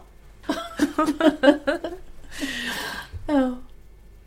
Vad vi måste säga här? Det finns mycket kring att prata om. När det gäller att utveckla medvetenhet så räcker det inte med kunskap.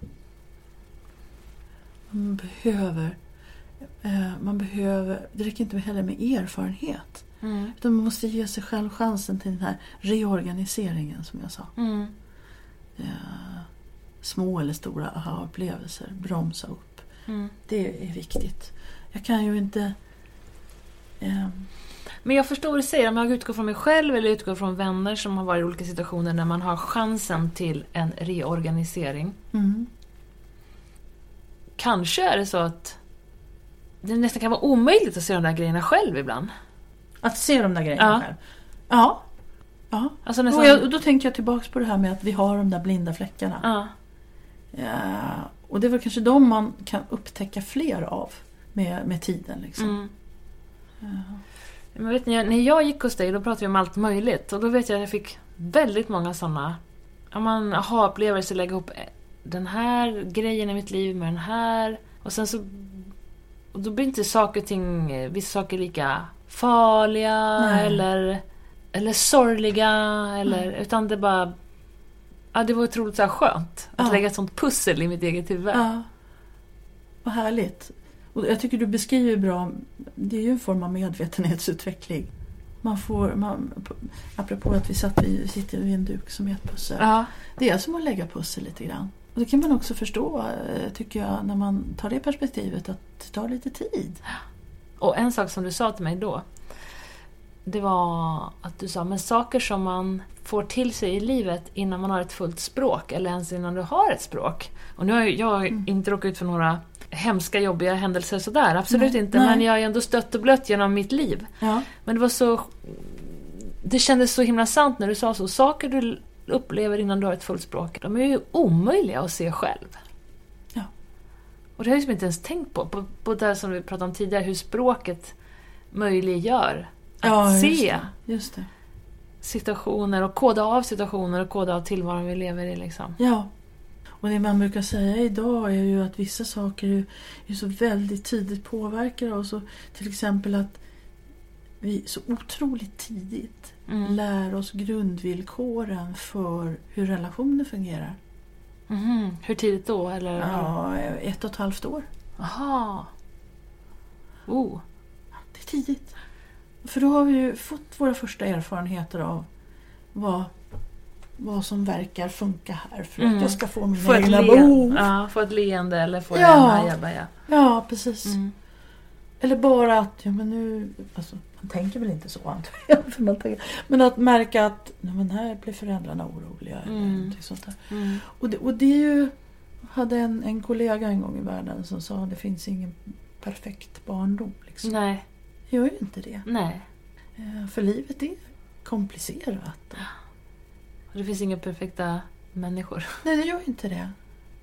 Jag kommer ihåg nu eh, när vår yngsta dotter hade gjort något litet. Det var inte ens det var inte i närheten av någonting som var farligt men hon tyckte det var så pinsamt att hon hade gjort det där. Vad fan var hon hade gjort? Jo, hon hade sagt att hon hade läst lite längre i en bok i skolan än vad hon hade gjort för hon ville gå på rast. Och hon kom hem och bara "Åh, jag har gjort en sån hemsk sak, oj oj oj, skulle, och ville inte vara berätta det var. Åh. Och jag bara, "Ja, men Kalle, så satte vi igång och berättade saker som vi har gjort så här. Tog i, bara, men Ja. vet du vad vi har gjort? Och pappa han har gjort det här en gång och jag har gjort det här. Och Ja. Tina satt och stirrade på oss och bara, va har ni gjort allt det här? ja, jag hade bara läst i ljugit, ljugit att jag läst längre i boken. Men då tänkte jag också på så här, gud hon tror verkligen att, i och med att vi går och säger till henne hela tiden, "Nej, men så här, så här, trevlig om du gör så här, eller ljug inte om det här, eller vet. Just det. Så hon har liksom en bild av att vi var så perfekta. Och det var Ja. sådana aha-upplevelser med att få. Så jag bara, Ja. gud, vi måste verkligen anstränga oss för att berätta om alla våra brister. Ja, Så att, eh, så att man slipper leva upp till det där perfekta. För för sjutton vilken tuff grej. ja. Sen hade hon ju fattat det förr eller senare ändå. Ja, det hade hon ju gjort.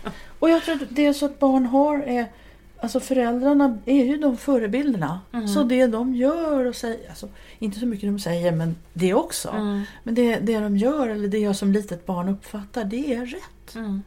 Det är, det är så det ska vara liksom. Mm. Jag förstår vilken tung grej. Ja. Att hon tyckte att hon skulle vara liksom så här, inte ens kunna göra den där lilla skitsaken. Nej, men hon hade läst för mycket alltså. Nej, nej, hon hade sagt att hon hade läst till Aha. exempel sidan 20, fast hon Ja. kanske bara läst sidan 15. Okej ja. Och egentligen var uppgiften att läsa till sidan 20. Ja, ja, ja. ja. Då- Nu lämnar jag ut, lämnar jag ut henne här, men nu har hon blivit så stor så hon kan skratta åt henne ja, själv. ja. Men det är jättefint. Liksom. Mm. Vi kanske är klara nu, vad säger Ja, du? kanske vi är. Ja. Ja. Dig skulle jag kunna sitta och prata med hur länge som helst. Ja, vad snäll du är. Ja, men det är kul att prata. En sak må jag känna. Det är inte glömma att man behöver vara lite snäll mot sig själv. Det känns jätteviktigt att säga eh, i den här utvecklingen. Eh, och det är ju inte så lätt Nej. för de flesta. Man blir ju väldigt lätt självkritisk och hård mot sig själv och sådär. Och, och det är faktiskt det finns ju något som heter Paradoxical Theory of Change. Mm. Som är att om jag nu upptäcker saker om mig själv Mm. Ja, så kan jag ju förhålla mig, jag kan bli arg på mig själv, jag kan tycka att jag är dålig, jag kan försöka glömma det där.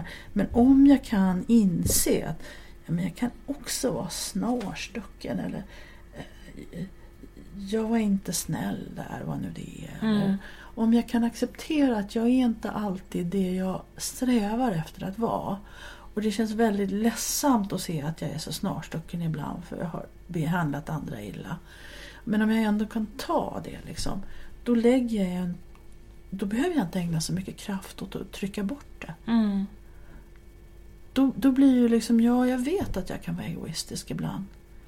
Eh, och det vill jag inte vara eh, i de flesta situationer. Ibland kanske det kan vara bra för att ta hand om mig själv. Att faktiskt vara egoistisk. Men jag vill inte vara egoistisk i de här situationerna. Men om jag tror att jag inte får vara det, kommer jag lägga jättemycket energi på det. Mm. Men det är lättare sagt än gjort. Det är det! Det är precis det det är. Mm. Och jag har ibland tänkt att det här kanske är den svåraste saken i utveckling. Att acceptera. Alltså, Så här är det faktiskt. Ja, det är jättesvårt för det handlar ju liksom om att vara snäll mot sig själv eller förlåta sig själv. om du ska kommunicera det här eller leva efter det så Ja. måste du känna att det accepteras i den gruppen som du är i också. Eller tänker du bara att det här är utifrån dig själv? Ja, här, jag tänker Mm. att det här är utifrån mig själv. Mm. Det kan ju vara så att det kan vara svårt därför att gruppen inte accepterar det. Mm. Men det här är ju min inre process. Mm. Att se vem jag är och inte bekämpa mig själv. Mm. Att tillåta mig få den här djupare självbilden. Mm. Ja. Och inse att, ja men, okej. För när jag får tag i det, Mm. då blir det inte lika farligt. Nej, fast åh, jag, jag, funderar jättemycket på det du säger nu och jag tänker att att det är ju som sagt, eh, man kan ju se det lätt hos andra. Ja. Men det är svårare att se det hos sig själv. Ja. Och det kanske är svårt att se det hos sig själv för att man inte vill se det hos sig själv. Ja. Eller för att man tänker att jag ska ändå sluta med det här beteendet nu eller jag ska skärpa mig eller man får krav på sig själv eller alla möjliga olika orsaker till att jag inte vill gå dit. Absolut. Men i den stund du säger så här, ja, men jag ska sluta med det här. Ja. Då är det riskfyllt. För då, så här, ja, Det är det jag menar. ja, Ja. ja. Då stannar jag kvar i det där, att jag, att jag inte Precis. accepterar det. Du behåller det Mm. liksom. Just Och det finns ju inom eh, anonyma alkoholister tror jag det är som har den här att men man, man, man behöver komma till ett punkt där man ser att, eh, att man är om man, om man har dem. Jag är faktiskt alkoholist. Mm, Och erkänna det för sig själv mm, för att komma vidare. mm, Det är samma tänk. mm, Det behöver man göra här också. mm. Jag behöver erkänna för mig själv att ibland, ibland behandlar jag inte människor på ett bra sätt. Och det är jättesorgligt och det gör ont. För jag har en så stark värdering om att det ska man göra. Men om jag försöker, precis som du säger, så här, nej men Mm. så, nu ska jag sluta med det här. Mm. Och då, då är det grejen att då är risken att man hoppar över, man försöker få bort den emotionella reaktionen. Mm. För det känns obehagligt, det gör ont, jag kanske blir ledsen och så. Ja. Men hjärnan behöver den också. Ja, och nu är jag tillbaka till det där med barnen när de ska få testa så mycket känslor som möjligt när de är små. Mm. Att man kan få vara där. Ja, nej men... Du, du är inte så bra på att låna ut dina leksaker. Det är helt okej, men då måste du förstå att Ja, syrran det. inte vill låna tillbaka Just det. också. Så att du Just vet det. Ja, just det.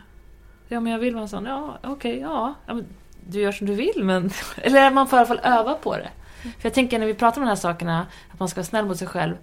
Allt jag tänker då är att där är du om någonsin eh, summan av dina erfarenheter. Och har du bara negativa erfarenheter av att till exempel visa dina dåliga sidor eller dina svagheter, Ja. då blir du extra bra på att dölja dem. ja, och extra rädd för att det ska Och komma extra fram. rädd för att de ska komma fram, ja. Men kommer det fram och du kan inse att det finns där, då, då kommer man ju till det här begreppet som är ansvar som är väldigt populärt. Ja, men ta ansvar då. Ja, men då kan jag kanske ta ansvar, eller då kan jag ta ansvar för, nej men så här vill jag inte göra. Mm. Men innan jag har sett och tagit in att jag faktiskt också kan vara så där som jag inte vill vara. Mm. Då kan jag kanske inte ens, jag kanske inte ens se det. Nej. Och sen tänker jag bara också, nobody likes a winner, som min kompis brukar säga. Man, det är lätt att tro att den perfekta bilden av mig själv är den som skulle vara mest intressant eller attraktiv. Ja, just det. Men det är inte så heller. Nej. Jag gillar folk med fel och brister, eller folk som... Jag har inga problem med folk som kanske är lite snarstuckna, lite arga eller eh, för glömska. Så här. Jag, har, jag har svårt, svårare för folk som har en skev självbild, vad det än är. Men jag har inga problem med att folk har fel och brister. Det blir en utmaning Ja, för men- dig. ja, men det kan jag Där blir du på. utmanad. man Där blir jag irriterad. Nej, men på tal om det, att man Ja. vi lever i ett samhälle där vi ska visa upp våra bästa jag hela tiden. Men jag tror att det är så helt fel. Ja, Det och det som- ställer till med mycket problem för många. Ja, det ställer till mycket problem, men det är inte ens intressant. Nej. Det är mer spännande att se nyansen i en person. Ja. Det tycker jag också. Och det är skönt med folk som vågar säga sina fel och brister eller äga dem eller Ja. Tvivla på sig själv högt eller... Det är befriande, för det öppnar ju upp för resten av rummet att känna att det är okej, vi får vara som vi vill Ja, vara. Liksom. ja. Vilket möjliggör massa intressanta tankar. Ja. Och jag brukar känna av när, när, jag, när jag får ta del av fler dimensioner hos en person, och det kan ju vara en TV-intervju, Mm. då känner jag ofta mitt hjärta liksom. Åh, vad intressant. Mm. Men du Annika, jag... Är det något mer vi ska säga? Nej, nu är vi klara tror jag. Ja. Tack så jätte, jättemycket för att du ville vara med. Tack Johanna. Jätteintressant. dig. Hej då! Hej då! Ja, men nu har man väl blivit lite klokare, eller hur? Nästa vecka så kommer Talking to Experts att gästas av min goda vän Gustav Danielsson som är en eh, svinbra filmfotograf. Han har bland annat jobbat med Roy Andersson och fotat den här serien Troja, bland annat. Så vi hörs då. Ha det gött. Tja!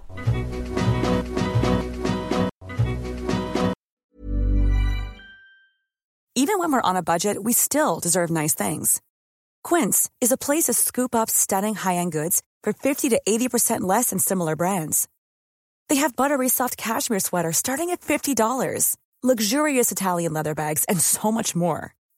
Plus, Quince only works with factories that use safe, ethical, and responsible manufacturing. Get the high-end goods you'll love without the high price tag with Quince. Go to quince.com slash style for free shipping and 365-day returns. Even when we're on a budget, we still deserve nice things. Quince is a place to scoop up stunning high-end goods for 50 to 80% less than similar brands. They have buttery soft cashmere sweaters starting at $50, luxurious Italian leather bags, and so much more. Plus, Quince only works with factories that use safe, ethical, and responsible manufacturing. Get the high-end goods you'll love without the high price tag with Quince. Go to quince.com slash style for free shipping and 365-day returns.